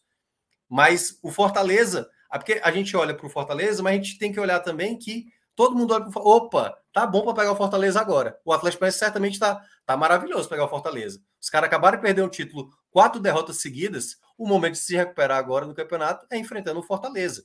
O Cruzeiro, certamente, opa, o Fortaleza está mal, vamos tentar se recuperar em cima do Fortaleza. Então é muito importante entender que o Fortaleza também tem que ser olhado no outro prisma. Só olhar o prisma do Fortaleza. Não, tem os jogos em casa para se recuperar, tem uma boa pontuação, mas o Fortaleza precisa dar o primeiro sinal de recuperação. Hoje ele não tem sinal de recuperação. O Fortaleza não está com cabeça e não tem apresentado futebol suficiente para a gente indicar que o Fortaleza vai estar numa primeira parte de tabela. Hoje até acho que bem ameaçado o Fortaleza terminar na primeira parte de tabela. E o Fortaleza não pode agravar essa situação a ponto de perder a vaga na Sul-Americana. E aí, claro, né, o mais exagerado ainda, degringolar de vez. E eu estava até olhando para saber, tirando ali as equipes da parte de baixo, né, Curitiba, América Mineiro, equipes que tiveram realmente sequências péssimas. Que aí a gente pode pegar um time qualificado nessa Série A que teve um momento muito ruim. E aí a gente chega no Internacional. Vocês lembram que a gente apontou aqui uma vez o Internacional, em programas anteriores, o Internacional ficou 10 rodadas sem ganhar. 10 rodadas sem ganhar. Dessas 10 rodadas, ele fez 4 pontos, de 30 pontos que ele disputou. Então, o Fortaleza não pode simplesmente desmanchar por completo. A gente fala, daqui a pouco a gente vai falar do Botafogo, que o Botafogo está se desmanchando. O Fortaleza, ele tem capacidade de não se desmanchar. Agora, ele não pode aceitar a situação chegar nesse ponto. Então, precisa ter cobrança interna do Fortaleza para ter respostas nesses dois jogos fora de casa, né? O jogo do meio de semana e o jogo do próximo final de semana. Para aí você começar a, de novo, equalizar a situação. Porque nesse momento, a cada resultado negativo, uma nova derrota para o Atlético Paranaense, e aí, vai lá, a turma lá, aí o Bahia ganha, aí o Santos ganha do Goiás, aí o Corinthians ganha do Atlético Mineiro. Aí essa turma, olha, se o Fortaleza perder o jogo contra o Atlético Paranaense, eu já digo que o Fortaleza já sai do G10. E aí o Fortaleza em 12º, com essa turma vencendo os jogos, já dá um outro contexto, entendeu? Por isso que eu digo, para o Fortaleza, o contexto agora é tentar se recuperar o mais rápido possível. Porque está muito... O Corinthians está com 40. E a gente acabou de analisar que o Corinthians está com uma situação que requer um olhar delicado. Se o Corinthians vence o Atlético Mineiro e o Fortaleza perde para o Atlético Paranaense, o Fortaleza toma um X do Corinthians, entendeu? Algo que parecia imaginável até algumas rodadas atrás. Então, eu acho que é por isso que exige muita cautela para esse momento do Fortaleza. Nada de estar de férias, passa longe disso. Fortaleza tem que lutar ainda muito nesse campeonato e tem que voltar para o campeonato. Se o Fortaleza estivesse na situação do Fluminense, 45 pontos, beleza. Aí tranquilo e tal. Mas mesmo assim era para ter cobrança. Nesse momento, com 42, tendo a vitória do Vasco, e volto a falar, zero preocupação com o rebaixamento. Mas não dá para ficar muito tempo sem ganhar. Muito tempo sem ganhar, começa o espiral de problema aparecer, e aí cobrança, e aí começa a ter várias situações que o Fortaleza, teoricamente, não é para passar, né? Tem tudo para não passar por essa situação, mas depende só dele. Tem que estancar a sangria, né? Porque assim, eu até tô vendo aqui o Azan comentando no chat, e é verdade que os números da sequência negativa do Fortaleza, eles são inflados por duas partidas em que o Fortaleza claramente não estava com foco, né? Que é Bahia e Vasco. E é verdade, mas assim, e além disso, o Fortaleza ele teve um azar de, na volta, ter uma rodada muito complicada, que é contra o Atlético Mineiro fora, a equipe que faz o melhor retorno, pega o Flamengo em casa agora, que também é um jogo difícil, mas aí já pegou um Flamengo até modificado, era uma partida que eu acho que dava assim para cobrar uma resposta do Fortaleza. Eu acho que a derrota contra o Atlético ela é muito mais entendível do que você perder esse jogo para o Flamengo. Mas é aquela, por mais que você tenha esses atenuantes, mas quando você vai somando, não tem para onde correr. As coisas vão somando, vai ficando a sequência negativa. Acho que o Fortaleza ele tem que estancar a sangria, ele tem que girar a chave. Conseguir uma vitória aí, nessas duas próximas rodadas fora de casa, é providencial para ele depois vir para essa sequência dentro de casa com outro espírito já, menos pressionado, realmente voltou para o campeonato, porque assim, a gente sabe que o Fortaleza tem bola. A questão é não deixar isso virar uma bola de neve. Um efeito negativo, exatamente, um efeito negativo que a gente já viu acontecer com boas equipes. Exatamente, a gente já viu acontecer com boas equipes também, né? De ter uma derrota dessa complicada e depois engata numa sequência que muitas vezes começou dessa forma, mas depois fica difícil de você dar a volta por cima e aí acaba entrando numa dessa, né? Por isso que ele tem que vencer uma partida o quanto antes, justamente para fazer essa quebra. E aí um outro ponto também... Fala. Não, pode falar, Minhoca. Não, eu quero falar assim, o Fortaleza meio que depois, se ele conseguir fazer... E aí eu estou imaginando o Fortaleza fazendo 4 pontos, no mínimo, certo? Até o Cruzeiro, 4 pontos, no mínimo. Então, 46 pontos. Se o Fortaleza fizer os 46 pontos ali, aí ele vai praticamente quase que talvez definiu o campeão, né, dessa Série A. Porque ele pega o Botafogo, pega o Palmeiras e pega o Bragantino fora de casa. Então, nesses três duelos, vai depender muito do efeito motivação do Fortaleza, até para saber também como cada equipe dessa vai jogar. Porque o ideal para o Fortaleza é o Fortaleza não jogar tão pressionado contra essas equipes. Porque aí, essas equipes podem se aproveitar. Por exemplo, o Botafogo, que está muito pressionado nesse momento. Pode ser pressão contra pressão. E aí vai depender de todo o contexto, né? Porque uma arbitragem pode pesar e tudo mais, um primeiro gol que você faz ou o primeiro gol que você toma. Esses jogos aí para o Fortaleza, que são jogos onde o pessoal de cima está buscando vitória a todo custo, isso pode ser... Por isso que eu citei que a tabela do Fortaleza ela não é tão simples assim. Ela tem algumas possibilidades. Mas pelo Fortaleza de hoje, eu só consigo ver como uma certa garantia a vitória sobre o Goiás. Assim, hoje. Fortaleza de hoje. A única vitória que, assim, é para ter obrigação é contra o Goiás. Agora, claro, contra o Cruzeiro é para ganhar, contra o Cuiabá tem como ganhar, contra o Santos fora de casa pode ser que ganhe. Então, é uma tabela... Goiás. É, o Goiás é o que eu já tinha colocado. Essa aí é praticamente... De todos os jogos que o Fortaleza tem, a mais obrigação do Fortaleza é o Goiás. Assim, todas as outras dá para imaginar. Tipo, eu estou ponderando o Cruzeiro, porque muita gente acha que o Cruzeiro... assim, não, vai lá e faz 3 pontos. Fora de casa é onde eu me preocupo sempre com o Cruzeiro, assim. Eu acho que é onde o Cruzeiro consegue jogar melhor, tem uma postura melhor fora de casa. Mas é isso, não tenho o que pensar. É tentar buscar algum dos resultados bom fora de casa e depois confirma contra o Cruzeiro. E aí sana qualquer tipo de situação de ambiente, né, que o torcedor possa estar imaginando essa reta final. Enfim, o cara está tentando no máximo esquecer a Sul-Americana. Mas aí, quando o time começa a se enrolar na Série A, não pode ter um outro problema, né, também, né? De, tipo, perder a vaga da Sul-Americana do próximo ano, que aí seria uma tragédia. Eu até, em relação a essa questão de ir para a Libertadores ou ir para a Sul-Americana, né? Libertadores já foi, né? Quase impossível. Mas, realmente, não é melhor mesmo para o Fortaleza ir para a Sul-Americana, já que é uma competição que ele tem chance... E se ele fosse para a Libertadores, ele teria que ir para uma pré, num calendário muito complicado, mas... né? Copa do Nordeste. É sempre melhor ir para a Libertadores. É sempre melhor ir para a Libertadores. Sempre melhor, que é isso. Engrandece muito mais o clube. Ele já se acostumou, né? Participou 2 anos seguidos da Libertadores e, obviamente, estava querendo ir para a terceira também. Eu até entendo que o calendário... Ia ser histórico demais. 3 vezes seguidas na Libertadores, que é isso. Eu até entendo que realmente para calendário, realmente pegar essa fase inicial da Libertadores é muito chato, né? Principalmente para o clube nordestino, que meio que tem que estar dividindo com...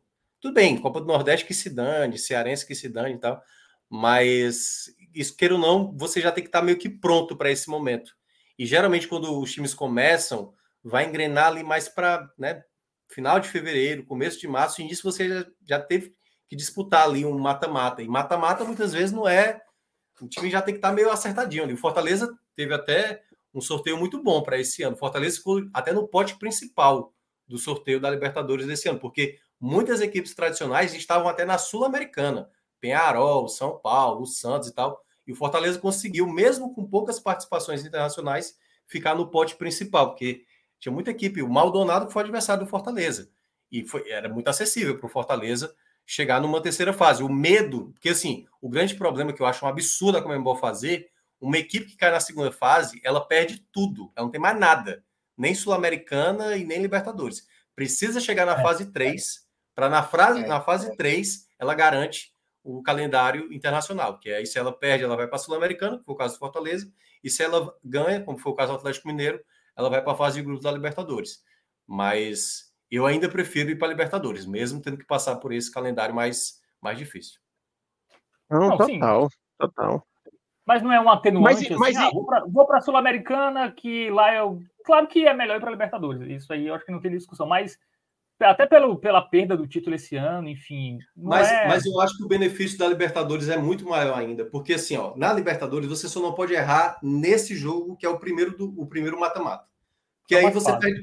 que aí você perde tudo, beleza. Mas você chegar na terceira fase, você já garantiu o calendário, porque assim, é melhor a Sul-Americana, beleza. Se você perder a terceira fase, você está na Sul-Americana. Se você ganhar, você vai para a Libertadores. Você chega na Libertadores, na fase de grupos, você pode ser terceiro colocado e você vai disputar a Sul-Americana. O tal campeonato acessível, que hoje realmente é a Sul-Americana, na Libertadores você tem três possibilidades. Você ou cair na duas possibilidades, né? Ou cair na terceira fase ou você ser no terceiro do grupo, entendeu? Então, de toda forma, ajuda muito a você ainda disputar essa Sul-Americana. Agora, é bem mais pesado, né? Libertadores, queira ou não, são os principais times da América do Sul. Não, o que eu acho é que, assim, o Fortaleza, o torcedor, eu acho que não deve lamentar tanto não vir a vaga na Libertadores via Brasileirão. Eu acho que o que tem que lamentar é a perda do título para a LDU. Ali é que tem que estar a lamentação. Não só pela vaga da Libertadores, mas pelo título, né? Eu acho que, assim, esse é um ano muito difícil de você conseguir ir para a Libertadores. Você tem basicamente ali 5 equipes ou 4 equipes que estão com pontuação bem encaminhada para garantir a vaga direta. E o quinto e o sexto é Atlético Mineiro e Flamengo. E você só tem 6 vagas. O Fortaleza ano passado foi como 8º. Esse ano só vai até o 6º, né? Pode ir até o 7º se o Fluminense subir, mas, assim, como o Fluminense está ali num patamar de pontuação próximo ao Fortaleza, nem ia mudar muita coisa, nem ia facilitar nada. Então, era um ano realmente... Também jogando o campeonato antes mesmo. Né? Exatamente. Então, assim, realmente era um ano muito complicado de você garantir essa vaga via Campeonato Brasileiro. Eu acho que a lamentação realmente é na Sul-Americana, de não ter conseguido. Mas eu acho que isso aí está assimilado. Isso eu acho que está assimilado na torcida. A grande questão é muito mais na ideia do que o time ainda pode fazer nessa reta final. Porque para quem sempre teve na primeira parte da tabela, e aí é que tá, é o ônus que você paga de você fazer também aumentar o seu sarrafo nacional. O Fortaleza hoje é considerado uma boa equipe, falando assim, em termos das equipes que jogam futebol hoje no Brasil, se ela termina hoje atrás de um Corinthians, atrás do Inter eu nem coloco tanto assim, mas de um Corinthians, por exemplo, seria meio que absurdo. O Fortaleza tendo muito mais time do que o Corinthians nessa temporada, terminar atrás do Corinthians. Seria muito decepcionante. A diferença que a gente viu jogando a Sul-Americana, né? Isso, Fortaleza era favorito e comprovou durante as partidas que realmente era favorito. Jogou melhor em São Paulo, jogou melhor no Ceará e realmente seria... chamaria muita atenção ficar atrás, né? Por isso que eu digo, eu acho que o Fortaleza ele tem que pelo menos garantir essa Sul-Americana com tranquilidade, assim. Não garantir a Sul-Americana já seria uma tragédia, assim. O Fortaleza, pelo que ele fez no ano, pelo que ele investiu, pelo que ele mostrou de futebol, ano que vem não jogar nenhuma competição internacional, seria trágico, assim, muito trágico. Ele teria que cair para 15º, né? E assim, ele terminando em 15º, ele não pegando essa Sul-Americana, aí ele ainda teria corrido risco, né? Porque, assim, quem terminar nesse campeonato com o 15º correu algum risco. Eu não acho que vai acontecer, tá? Eu acho que ele vai conseguir essa Sul-Americana, mas, repito, tem que virar logo essa chave, porque é aquela história. Aí não ganha do Atlético, vai o Cuiabá, aí não ganha, depois vai para um jogo contra o Cruzeiro numa pressão absurda, que aí ganhar se torna ainda mais complicado. Você pega um Cruzeiro que é um visitante chato, aí se não ganha, depois já tem uma sequência contra os 3 primeiros do campeonato nesse momento, sabe? Então é aquela. Ele precisa quebrar logo essa sequência negativa, porque aí quando ele quebrar, aí tudo isso que a gente já está vendo pelo prisma negativo, porque é o momento que a equipe vive, já vai conseguir virar o lado, né? Se ele chega contra o Cruzeiro numa situação já de 46 pontos, por exemplo, depois de passar do Cruzeiro, aí ele já está pronto. Esse risco já foi. Vai pegar Botafogo, Palmeiras e Bragantino, podendo negociar durante essas partidas. Não precisa... sabe, tá na ânsia de vencer, pode, sei lá, vence o Botafogo, vai pegar o Palmeiras, velho, um empatezinho tá excelente, sabe, já consegui meus 3 pontos aqui, sabe, então não precisa entrar nessa pressão, já facilita muito a vida, enfim. Só para responder aí, que foi o Azan, né, que é pensando em 46 pontos, né, ou seja, fazendo no máximo 3 pontos, não é isso? Não, 46 seria 4 pontos, né, pro Fortaleza. De 4 ou menos, restando 8 jogos na história da Série A, dos pontos corridos, a gente teve 19 equipes que teve uma reta final fazendo no máximo 4 pontos. Aí tem aqui Santa Cruz, tem o América de Natal. Mas quantas estavam fora da zona? Ixi, aí teria que olhar um por um. Mas assim, ó, quem não caiu, né? o Vitória em 2009, o Botafogo em 2011, o Fluminense em 2016, o Inter em 2021 e o Juventude ano passado, aliás, ano retrasado, ou ano passado. Aqui tá a Juventude mesmo. Acho que até o próprio Azul. Não caiu ano retrasado. Acho que um atenuante é ter muito time atrás. Então, não, isso é. Não, mas eu tô falando assim na ideia de fazer os 45. Exato. Não, seria algo muito fora da curva. Não, ele ia fazer uma campanha pior que a do América Mineiro, eu acho. Eu acho que o aproveitamento do América Mineiro geraria mais 4 pontos, eu acho. Estou chutando, não fiz as contas aqui, mas deve estar mais ou menos nessa faixa. Ele teria que realmente largar. Mas assim... Mas é aquela, a gente acha que é impossível, mas é o que eu falei. Vai mantendo, aí chega num cenário que você já começa a olhar, porque assim, se já passa... Mas 3 rodadas que não vencem, aí você já está falando de 4 pontos em... Ninguém pode. Em 5. Aí você já olha, rapaz, 4 pontos em 5 já não é tão impossível. Então é aquela, tem que frear logo isso. Ninguém pode, com exceção do Fluminense, certo? Que é o único que está tranquilo total nesse campeonato. Ninguém pode ter 4 derrotas seguidas na Série A, mesmo bem encaminhado, como está o Fortaleza ali, e dizer que está tudo ok, certo? Ninguém. Então, assim, o Fortaleza não é... É por isso que eu não gosto desse discurso muitas vezes de, tipo, tem muito jogo, é muito difícil imaginar, tem 2 jogos atrasados. Enquanto isso, você tem 4 derrotas seguidas. Enquanto você não sair dessa sequência, o discurso tem... Beleza, pois ganha o próximo jogo e a gente vira o disco de novo. Até lá, você precisa mostrar, né? E se você não estiver mostrando, se perder a quinta seguida, e aí? Como é que vai ser? Vai continuar nessa? Vai continuar perdendo? Vai, no máximo, empatar? Se não tiver resposta, é pressão. Acho que é isso. Falando em derrotas seguidas, esse Botafogo aí. Vai lá, Fábio. Já ia falar do Botafogo. Vamos entrar no Botafogo. Eu quero fazer uma pergunta para vocês. O que vocês acham mais fácil? O Botafogo ser campeão ou o Botafogo ficar fora do G4 hoje? Se você tivesse que apostar, ou eu aposto no título do Botafogo, ou eu aposto que ele vai ficar fora do G4. Vocês apostariam em quê? Velho, o título, eu acho que se o Botafogo perder a liderança, tá parecendo que vai acontecer, depois de perder a liderança, vai degringolar de vez, assim, sabe? Tipo, eu não vejo possibilidade do Botafogo perder a liderança e depois retomar. Quando ele acabar sendo ultrapassado ali, vai... descer ladeira de vez, e não me surpreenderia dele terminar fora do G4, não. Mas ainda acho que ele é um dos favoritos ali para terminar o campeonato no G4. Ele perdeu o favoritismo do título. Mas... Não, mas o que mais fácil acontecer, ele ser campeão, mais difícil. Ele ser campeão ou ficar fora do G4? Eu acho mais fácil ele ser campeão comparado a sair do... Ainda a possibilidade é maior de ser campeão do que sair do G4. Ou do G4. A pergunta é muito boa. Mas eu quero saber... A pergunta é muito boa. Eu falei até antes de vocês chegarem aqui no off com o Arthur, que eu acho que o Botafogo não vai perder o primeiro colocado nesse meio de semana. Eu acho que vai ter um cenário que ele vence o Grêmio, e aí, cara, o Botafogo tem uma tabela chata nesse momento. Chata. Só que o Palmeiras também tem, né? Vai ter Palmeiras e Flamengo e Palmeiras no meio de semana. Mas isso é a melhor notícia para o Botafogo, é que vai ter Flamengo e Palmeiras. Mas tem o Red Bull Bragantino aí, tá?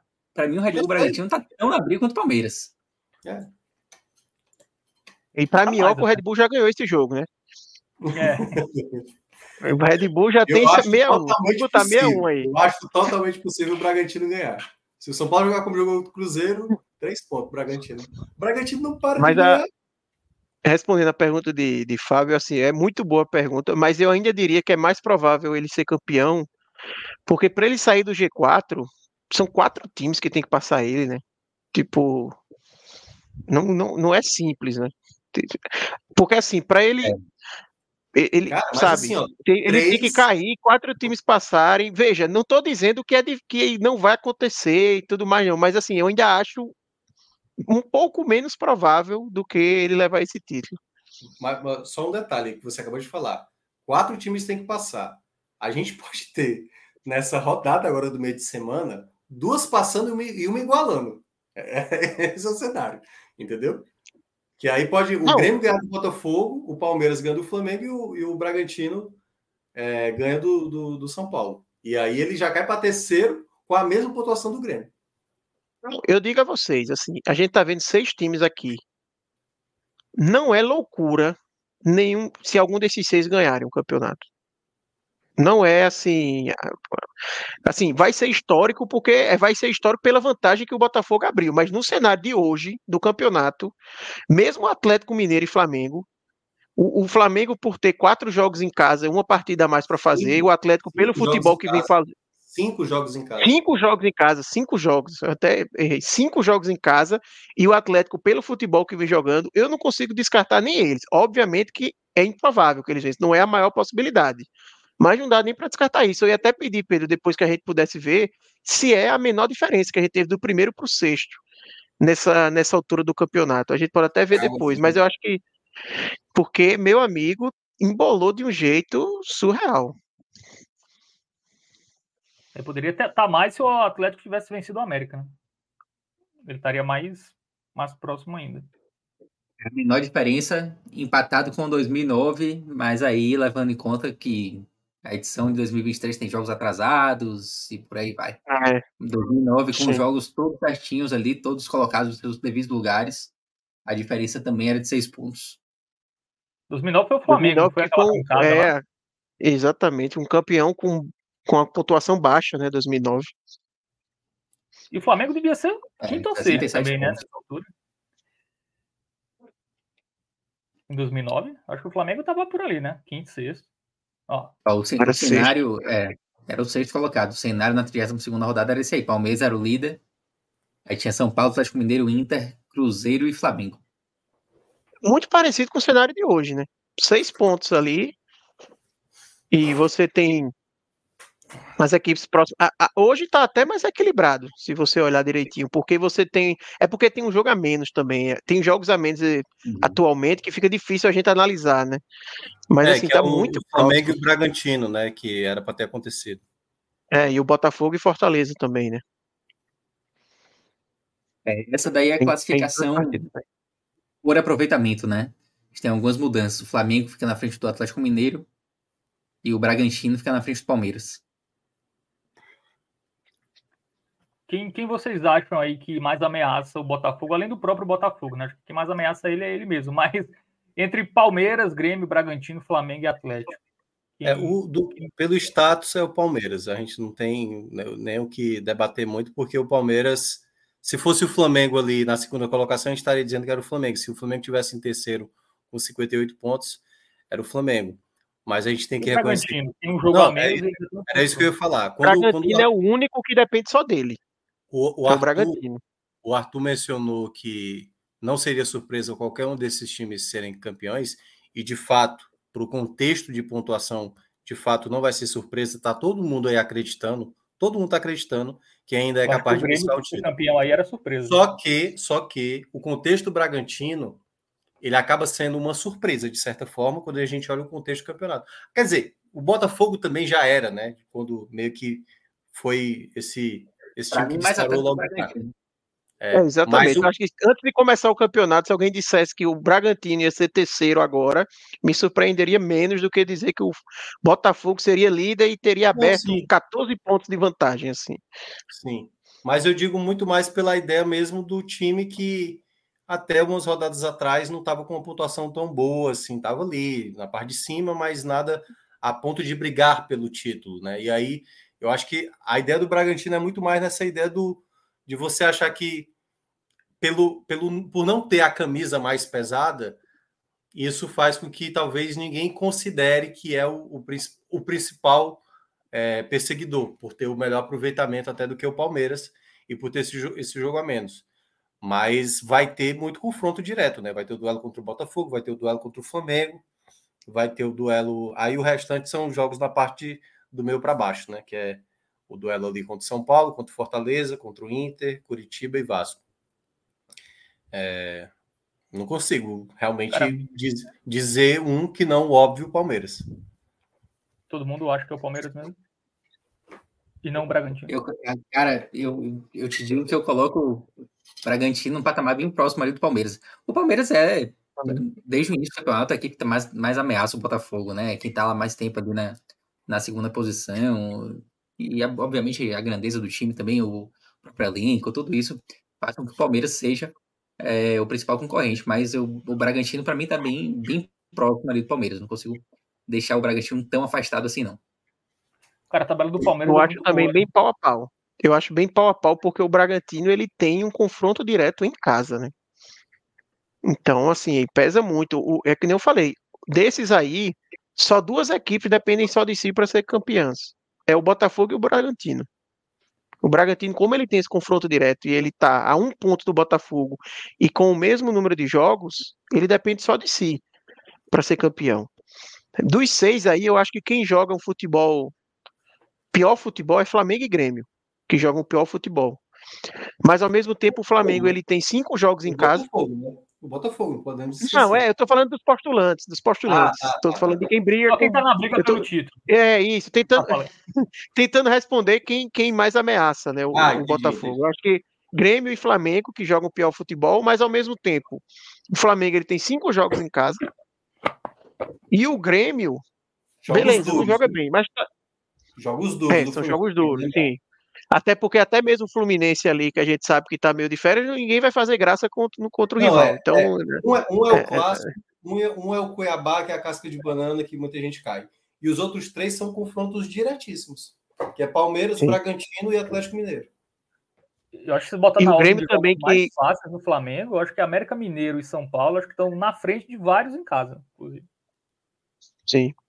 E o Grêmio, inclusive, assim, ele não me passa nenhuma confiança, assim, no seu futebol, mas, sim, tá com 4 vitórias seguidas.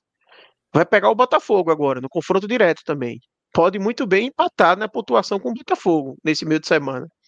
Embora o Grêmio jogue mal fora de casa, pelo futebol e pelo psicológico, principalmente, que o Botafogo vem mostrando, não seria nada de outro mundo. O Soares arruma um gol contra o Botafogo e pronto, todo mundo enlouquece no Botafogo, que parece que é isso que vem acontecendo, a equipe não vem conseguindo reagir e aí o Grêmio ganha a partida, sabe? Então, em resumo é isso, eu acho que todos os 6 aí estão na disputa, nenhum seria absurdo vencer, mas realmente, quem é o principal algoz ali é o Palmeiras, pela força que é o Palmeiras, né? Não tem como não ser, mas eu vejo o Bragantino pau a pau com o Palmeiras. Eu acho o Bragantino no mesmo nível ali de disputa.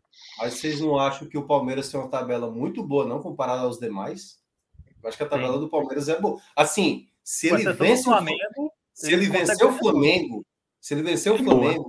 ele tem uma chance altíssima de título, eu acho. Altíssima de título. É muito boa mesmo. Eu não tinha reparado nisso. Ele, depois do Flamengo, ele pega Inter, América e Fluminense em casa, Fortaleza e Cruzeiro fora. Ele não pega mais ninguém que tá, sei lá, o Fortaleza é o quê? É o 8º no campeonato hoje? O 9º. Ele só pega 8º pra baixo. Quer dizer, tem o Flu, mas o Flu é tipo... O Fluminense vai fazer força pro Botafogo ser campeão, né? É, ainda mais podendo ter Flamengo e Botafogo envolvidos nessa disputa. O Fluminense já pensando no Mundial, que vai ser lá no final já esse jogo. É. Aí já é time reserva, tudo isso aí. É. A tabela é boa do Palmeiras, muito boa. Realmente a tabela é boa, viu? É. Mas é aquela também, assim, a tabela é boa, mas é porque matematicamente é difícil você imaginar que o Palmeiras está com 5 vitórias seguidas agora. É difícil você imaginar que ele vai engatar uma sequência tão... Não, eu acho o jogo do Flamengo muito... É por isso que eu citei que no meio de semana eu acho que a tendência é o Botafogo continuar na primeira colocação. Eu acho que o Botafogo vai retomar, é feeling, certo? Não é nem análise pelos últimos jogos, até porque se fosse, vai acontecer o X. Mas eu acho que o Botafogo vai ganhar do Grêmio, porque também eu vejo o Grêmio, principalmente jogando fora de casa, um time muito com problemas, muitos problemas. Então eu acho que o Botafogo vai acabar ganhando, e eu acho que o Palmeiras não vence o Flamengo. O Bragantino é que eu tenho dúvida, e aí pode ser uma mas a minha dúvida maior é o Botafogo mesmo, porque vai lá, o Grêmio, tudo bem, não joga um futebol vistoso, mas o Botafogo hoje joga um futebol pior do que o Grêmio. Não é o problema do Botafogo, não é só o futebol. O Botafogo já não tem um grande time, né? Começa daí, é um time mentalmente destruído. Tem no banco de reservas o Lúcio Flávio, que, pelo amor de Deus, né?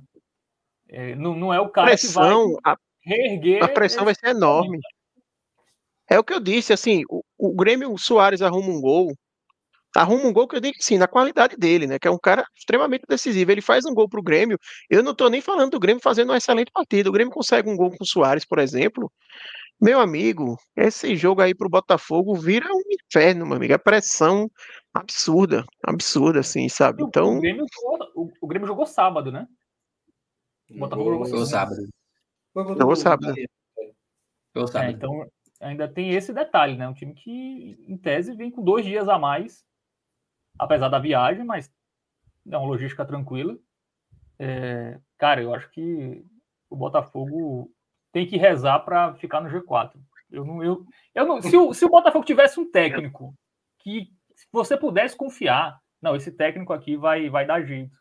Mas o Lúcio Flávio eu não vejo, cara. Eu também não. Eu falei na época, aliás, que o Laje merecia, talvez não continuado, realmente talvez não merecesse. Principalmente não só por conta... E sem tiquinho, tá? Contra o Grêmio, foi isso. Sem tiquinho, exato. E ainda mais, o problema de Laje ali não foi nem uma questão também nas quatro linhas. Era a maneira como ele falava o fora das quatro linhas, né? Que, se quiserem me demitir, pode demitir. Eu falei, tá brigando pra título, pô. Um discurso desse é praticamente... Parece que ele perdeu o grupo também, né? Tinha algumas conversas de que ele perdeu o grupo. E hoje teve uma entrevista do Tietê no intervalo do jogo contra o Vasco. Teve um lance do Vasco, né? Que reclamou de falta. O Tietê reclamou de falta em cima dele. Foi dado sequência e saiu o gol do Vasco, mas o bandeirinha tinha levantado impedimento e de fato estava impedimento. E o Tietê, na hora do intervalo, ele falou assim... Eu não costumo falar de arbitragem, mas... Aí, na hora do mais, eu falei, meu amigo, então realmente está afetando totalmente. E deu para ver. Bastou... O Botafogo começou melhor a partida. 3, 4 ataques, assim, muito perigosos. Bastou o Vasco, no primeiro ataque, fazer o gol. Acabou total o Botafogo, assim. Total. Então, isso aqui gera realmente essa possibilidade do Botafogo mesmo até perder a possibilidade, né, de não ir diretamente para a Libertadores. Mas eu olho para o Grêmio muitas vezes com muita dúvida. Tem horas que eu acho que é capaz ali de um Flamengo, um Bragantino e um Palmeiras até passar. O Grêmio me paira muita dúvida, mas se ganhar do Botafogo... Soares, né? Até onde for decidir jogo. Mas se isso acontecer, e aí o que eu falei semana passada eu mantenho. Eu só acredito na perda do título do Botafogo, mesmo todos os indícios já dando nesse momento, se tomar o X. Porque se acontece que o Botafogo ganhar o Grêmio e o Palmeiras não ganhar do Flamengo, aí eu digo, voltou a confiança de novo pro Botafogo. Voltou de novo. Mas aí tem o Bragantino, viu? Tem o Bragantino. Inclusive tem um jogo no final de semana. Eu tô todo dia atualizando o aplicativo aqui da Futebol Cat, que eu quero demais ir para esse jogo lá em Bragança. Mas esse jogo aí vai ser decisão, velho. Eu acho também que assim, se o Botafogo leva o X... se tá na pressão agora, assim, imagina entrar tendo sido ultrapassado, aí é que complica mesmo, sabe? Exatamente. Agora o Flamengo. Mas ele tem uma tabela boa no final, o Botafogo. Isso é uma verdade, assim. Ele tem 2 jogos agora difíceis. Boa, né? Não, ele vai depender do contexto, né? Depende mais de como o Botafogo vai chegar aí. Mas não é uma tabela que dá para você dizer que o problema são os adversários. O problema é o próprio Botafogo, mas vai pegar Fortaleza, Santos, Coritiba, Cruzeiro e Inter. Se fosse o Palmeiras com essa tabela, todo mundo ia dizer que era boa. Como é o Botafogo, a gente tá falando que é ruim, porque é o Botafogo. Então é o que eu digo, o problema não são os adversários, é ele mesmo, né? Eu acho que o Flamengo tem essa tabela aí de jogos em casa, mas é uma tabela chata, né? São jogos em casa, a maior parte complicados, né? Porque tem Palmeiras, tem Bragantino, tem o clássico Fla-Flu, que é clássico, tem Atlético Mineiro, então... Eu acho que o Flamengo é quem tem tudo direto, né? Um certo cuidado, assim, para esses 5 jogos em casa do Flamengo. A melhor notícia pro Botafogo é saber que o Flamengo tem muito... O Flamengo pode ser o principal time que pode ajudá-lo, desde que ele aproveite nos outros confrontos. O Flamengo eu acho que tem mais confronto direto, né? Ele tem Palmeiras, Bragantino e Atlético, e ele tem um Fluminense que vai ser uma final pro Fluminense, assim. Se tem um jogo que o Fluminense vai jogar sério no Campeonato Brasileiro, é isso aí. E o mais maluco de tudo isso é porque dois daí não vão para a fase de grupos direto da Libertadores. Vão ter que se contentar com tal calendário mais puxado, entendeu? Grêmio e Botafogo. Aí depois eu que sou maldoso com o Botafogo. Eu acho, não sei quem falou que dizendo que eu era maldoso com o Botafogo. Claramente, meu time é um xará do Botafogo em todos os sentidos. Fábio é especialista. Inclusive, eu estou torcendo para o Botafogo. Porque tem vários paraibanos no Botafogo. Eu queria que, se eu tivesse que escolher entre os seis aí, era o Botafogo. Eu estou achando que é por isso, viu? Me diz uma coisa, quando é que foi que o Belo foi eliminado na Série C? Vamos fazer uma linha do tempo. Eu acho que foi justamente o momento que o Botafogo começou a cair, viu? Se duvidar, é isso mesmo. Fábio levou esse estigma. Não, o legal é que aqui no Globo Esporte local, né, fizeram no início do ano uma matéria sobre os Botafogos, né? O de Ribeirão Preto começou muito bem a Série B, né? Aí o Botafogo do Rio e o Botafogo da Paraíba, que estava muito bem na Série C, né? Zicou todos, né? Nenhum vai conseguir. Essas matérias do GE é assim, pô. Eu só me lembro de uma que fizeram no Santa Cruz em 2017. Tava Anderson Salles no Santa, fazendo gol de falta todo jogo. O Santa passou nas quartas da Copa do Nordeste só com gol de falta dele. Aí fizeram uma matéria com o cara, o melhor cobrador de falta, não sei o que, não acertou mais nenhuma, meu amigo. Nenhuma. Não passava nem perto mais. Foi foda. É que nem os jogadores que vão naquele programa do Sport TV, né? Que explicam a tática do time e o time para de ganhar. O Davidson fez isso recentemente. Aí o Cuiabá... Aconteceu com alguns times isso aí. Mas é isso, né? Acho que Libertadores vão esses seis, né? O Atlético Paranaense não parece ter fôlego para tirar nenhum desses. Então, a também assim, G4 ou G6, né? Se ele vence o Fortaleza, ele... Porque como vai ter aí alguns confrontos diretos, né? Ele volta para a disputa, mas ele é dos sete o menos favorito. A tabela do Atlético aí, Pedro, só para a gente avaliar. Mas eu acho difícil. O Atlético ele vem sendo muito inconstante também. Não... Vou botar aqui no lugar do Flamengo.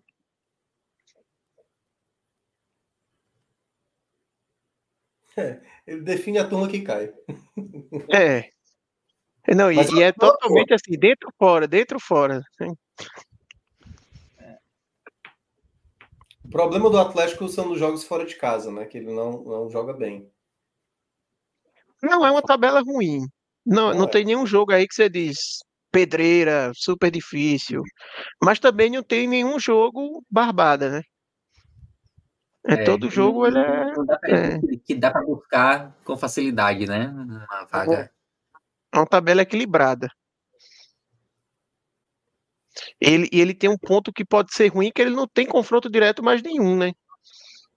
Isso. Quando você tá atrás assim, é bom ter um confronto direto, né? Que é a chance de você tirar a pontuação. E ele não tem mais isso. Ele tá naquele patamar que o Fortaleza tava até umas duas... Quando perdeu para Vasco e para Bahia, né? Ele teve duas derrotas agora recentes. Se ele não venceu o Fortaleza e não venceu o Bahia... Se for 2 pontos aí ele tá dando adeus a possibilidade da Libertadores. Ele precisa vencer um dos nordestinos para continuar sonhando.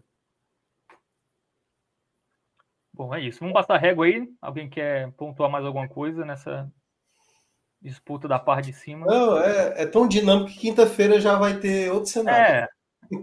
Exatamente. Vamos para a Bet Nacional, então, para a gente... Bora. Errar mais alguns palpites aí. Cortar no elefante? Manter nosso retrospecto. Mas tem Liga dos Campeões, né? Tem uns jogos que são... A gente pode repetir a da última vez, né? Que era Nápoles e Real Madrid. Mas deve estar pagando bem pouco, né? Porque ele joga em casa agora. Vamos ver se vale a pena aí.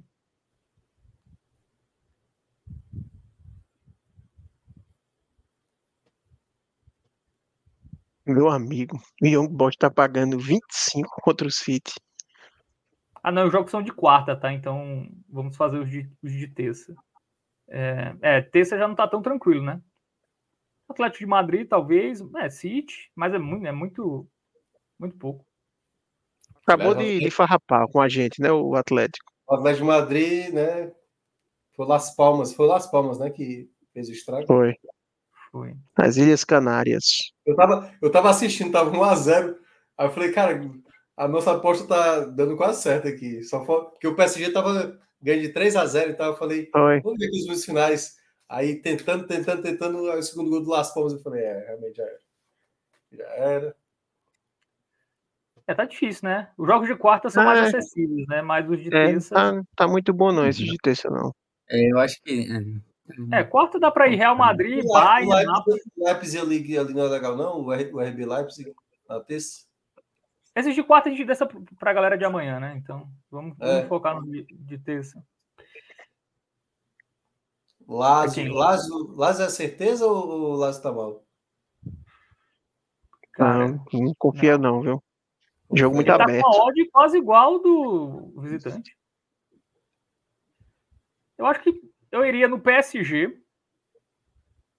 O Milan não fez nenhum gol. Aí amanhã faz 2 e ganha. Eu ia no PSG, no Atlético Atlético, não sei, cara. Mas ainda iria.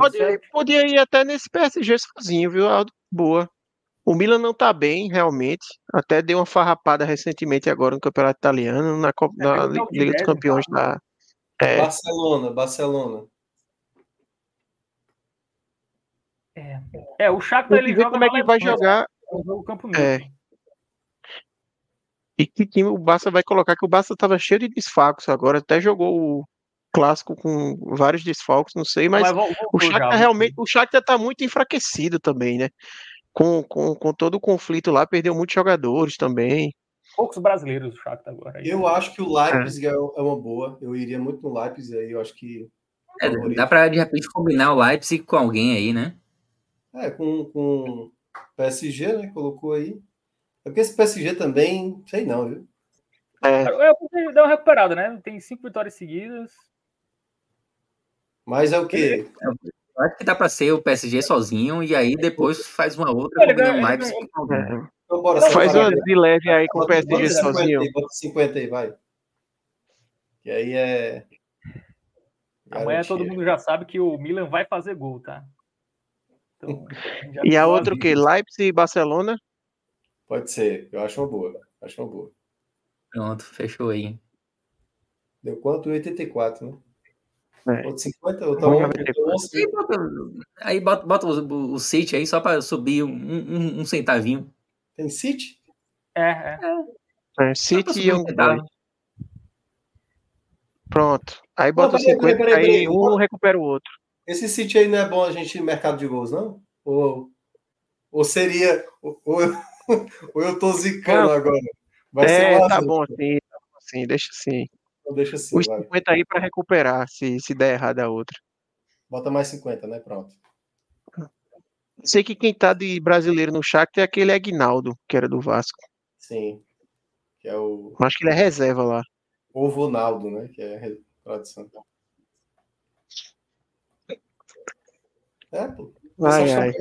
Ele deu o Vonaldo no ano passado.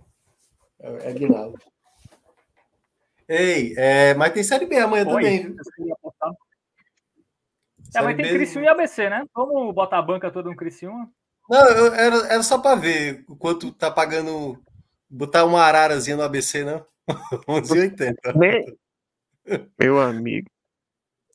Quer fazer a maldade? Cara, o Sport TV tá R$10 do ABC, não tem como não. ABC ganhando... Pagando isso que eu pensava. E se for uma dupla, assim, tipo, empate, esse Criciúma pagando 1,28, tá me surpreendendo. Olha, se quiser apostar em zebra aí, eu apostaria na Chape, porque esse CRB parece que largou o campeonato. Não, eu também acho. Mas, assim, eu queria apostar... Se tá botar R$10 aí, bota na Chape. Eu acho que tá mais pro empate esse CRB Chape. Se quiser botar em quem paga mais, paga lá. Bota lá no Young Boys, então, que tá pagando 25. Bora fazer uma dupla hipótese aí, pô. Criciúma e ABC, pô. Ou empate ou ABC. Fica legal, não? Eu acho que o ABC vai... Cara, todo mundo tá sabendo que o ABC tem que ajudar. Deve ter chovido mala. O jogo é terça-feira, deu tempo demais de preparar as malas para mandar para o ABC. Pô. Aí tu acha que o problema do ABC é mala?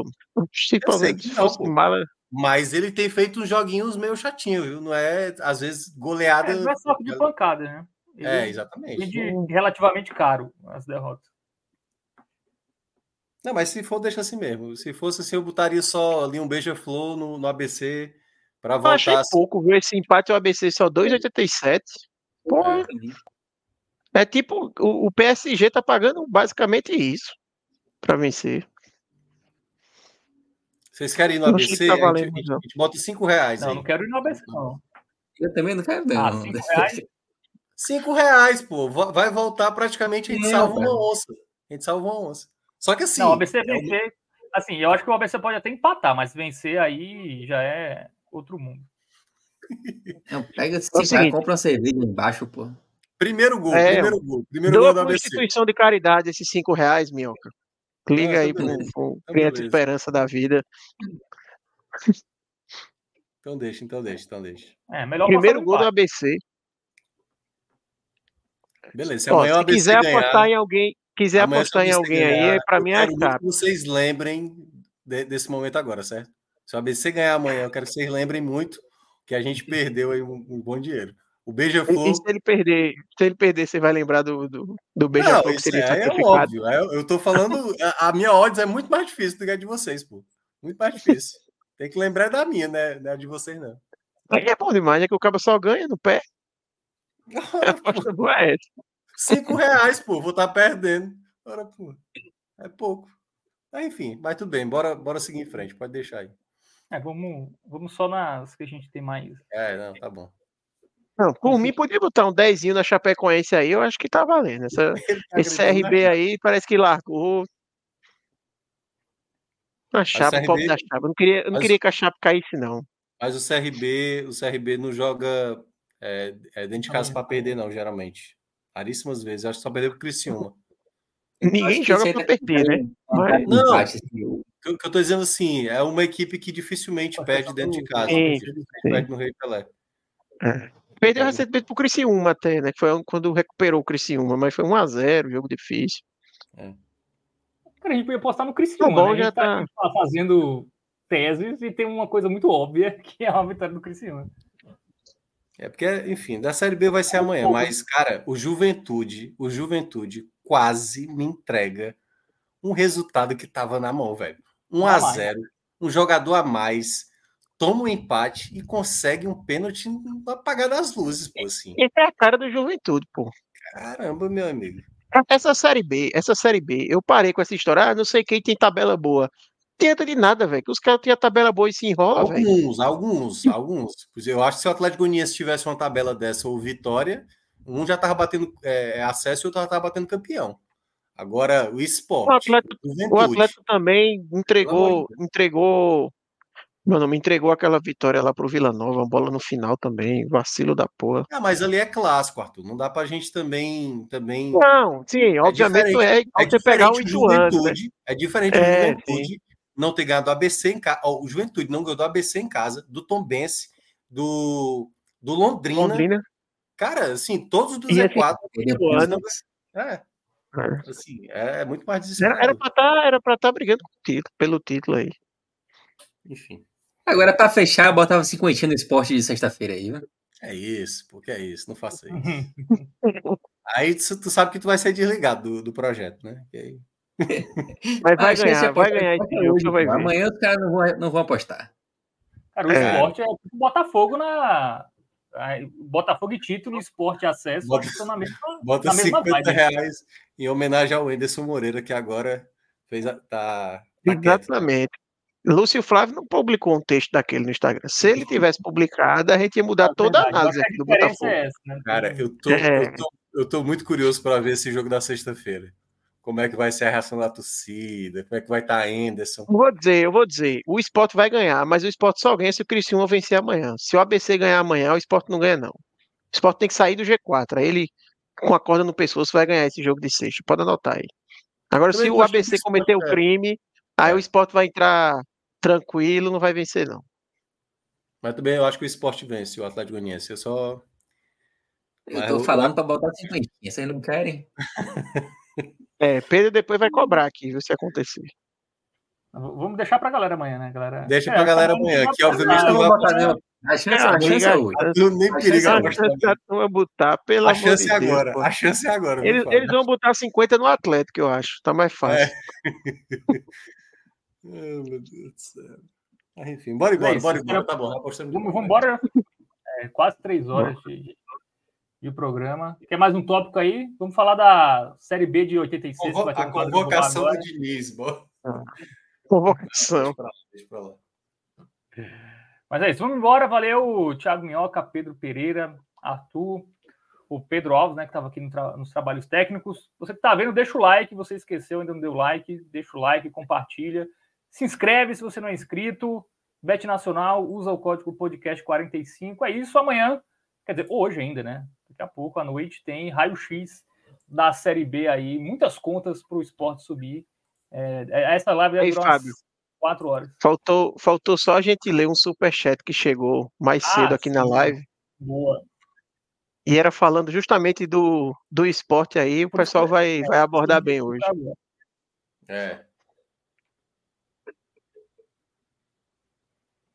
Eu não entendi exatamente. É porque eu falei que não tinha nenhum time ali da parte de baixo que estava mostrando que estava embicando, que é o caso do esporte na Série B, que está... mostrando uma queda de rendimento, né? Não tem o esporte da Série A, entendeu? Sim, tá. Tem o líder, né? Não é exatamente isso, quer dizer, tem o Botafogo, né? O Botafogo é... Mas deve ter sido no contexto ali da zona de abaixamento, né? A pergunta tinha sido na hora que a gente estava falando da zona. Mas é isso. Valeu, galera. Valeu, Minhoca, Pedro, Arthur. Tamo junto. Até eu acho que quinta deve ter, né? Raio X da Série A. Novamente estaremos aqui fazendo projeções que às vezes vão se confirmar ou não, mas enfim, é isso. Valeu, galera, tamo junto e até a próxima.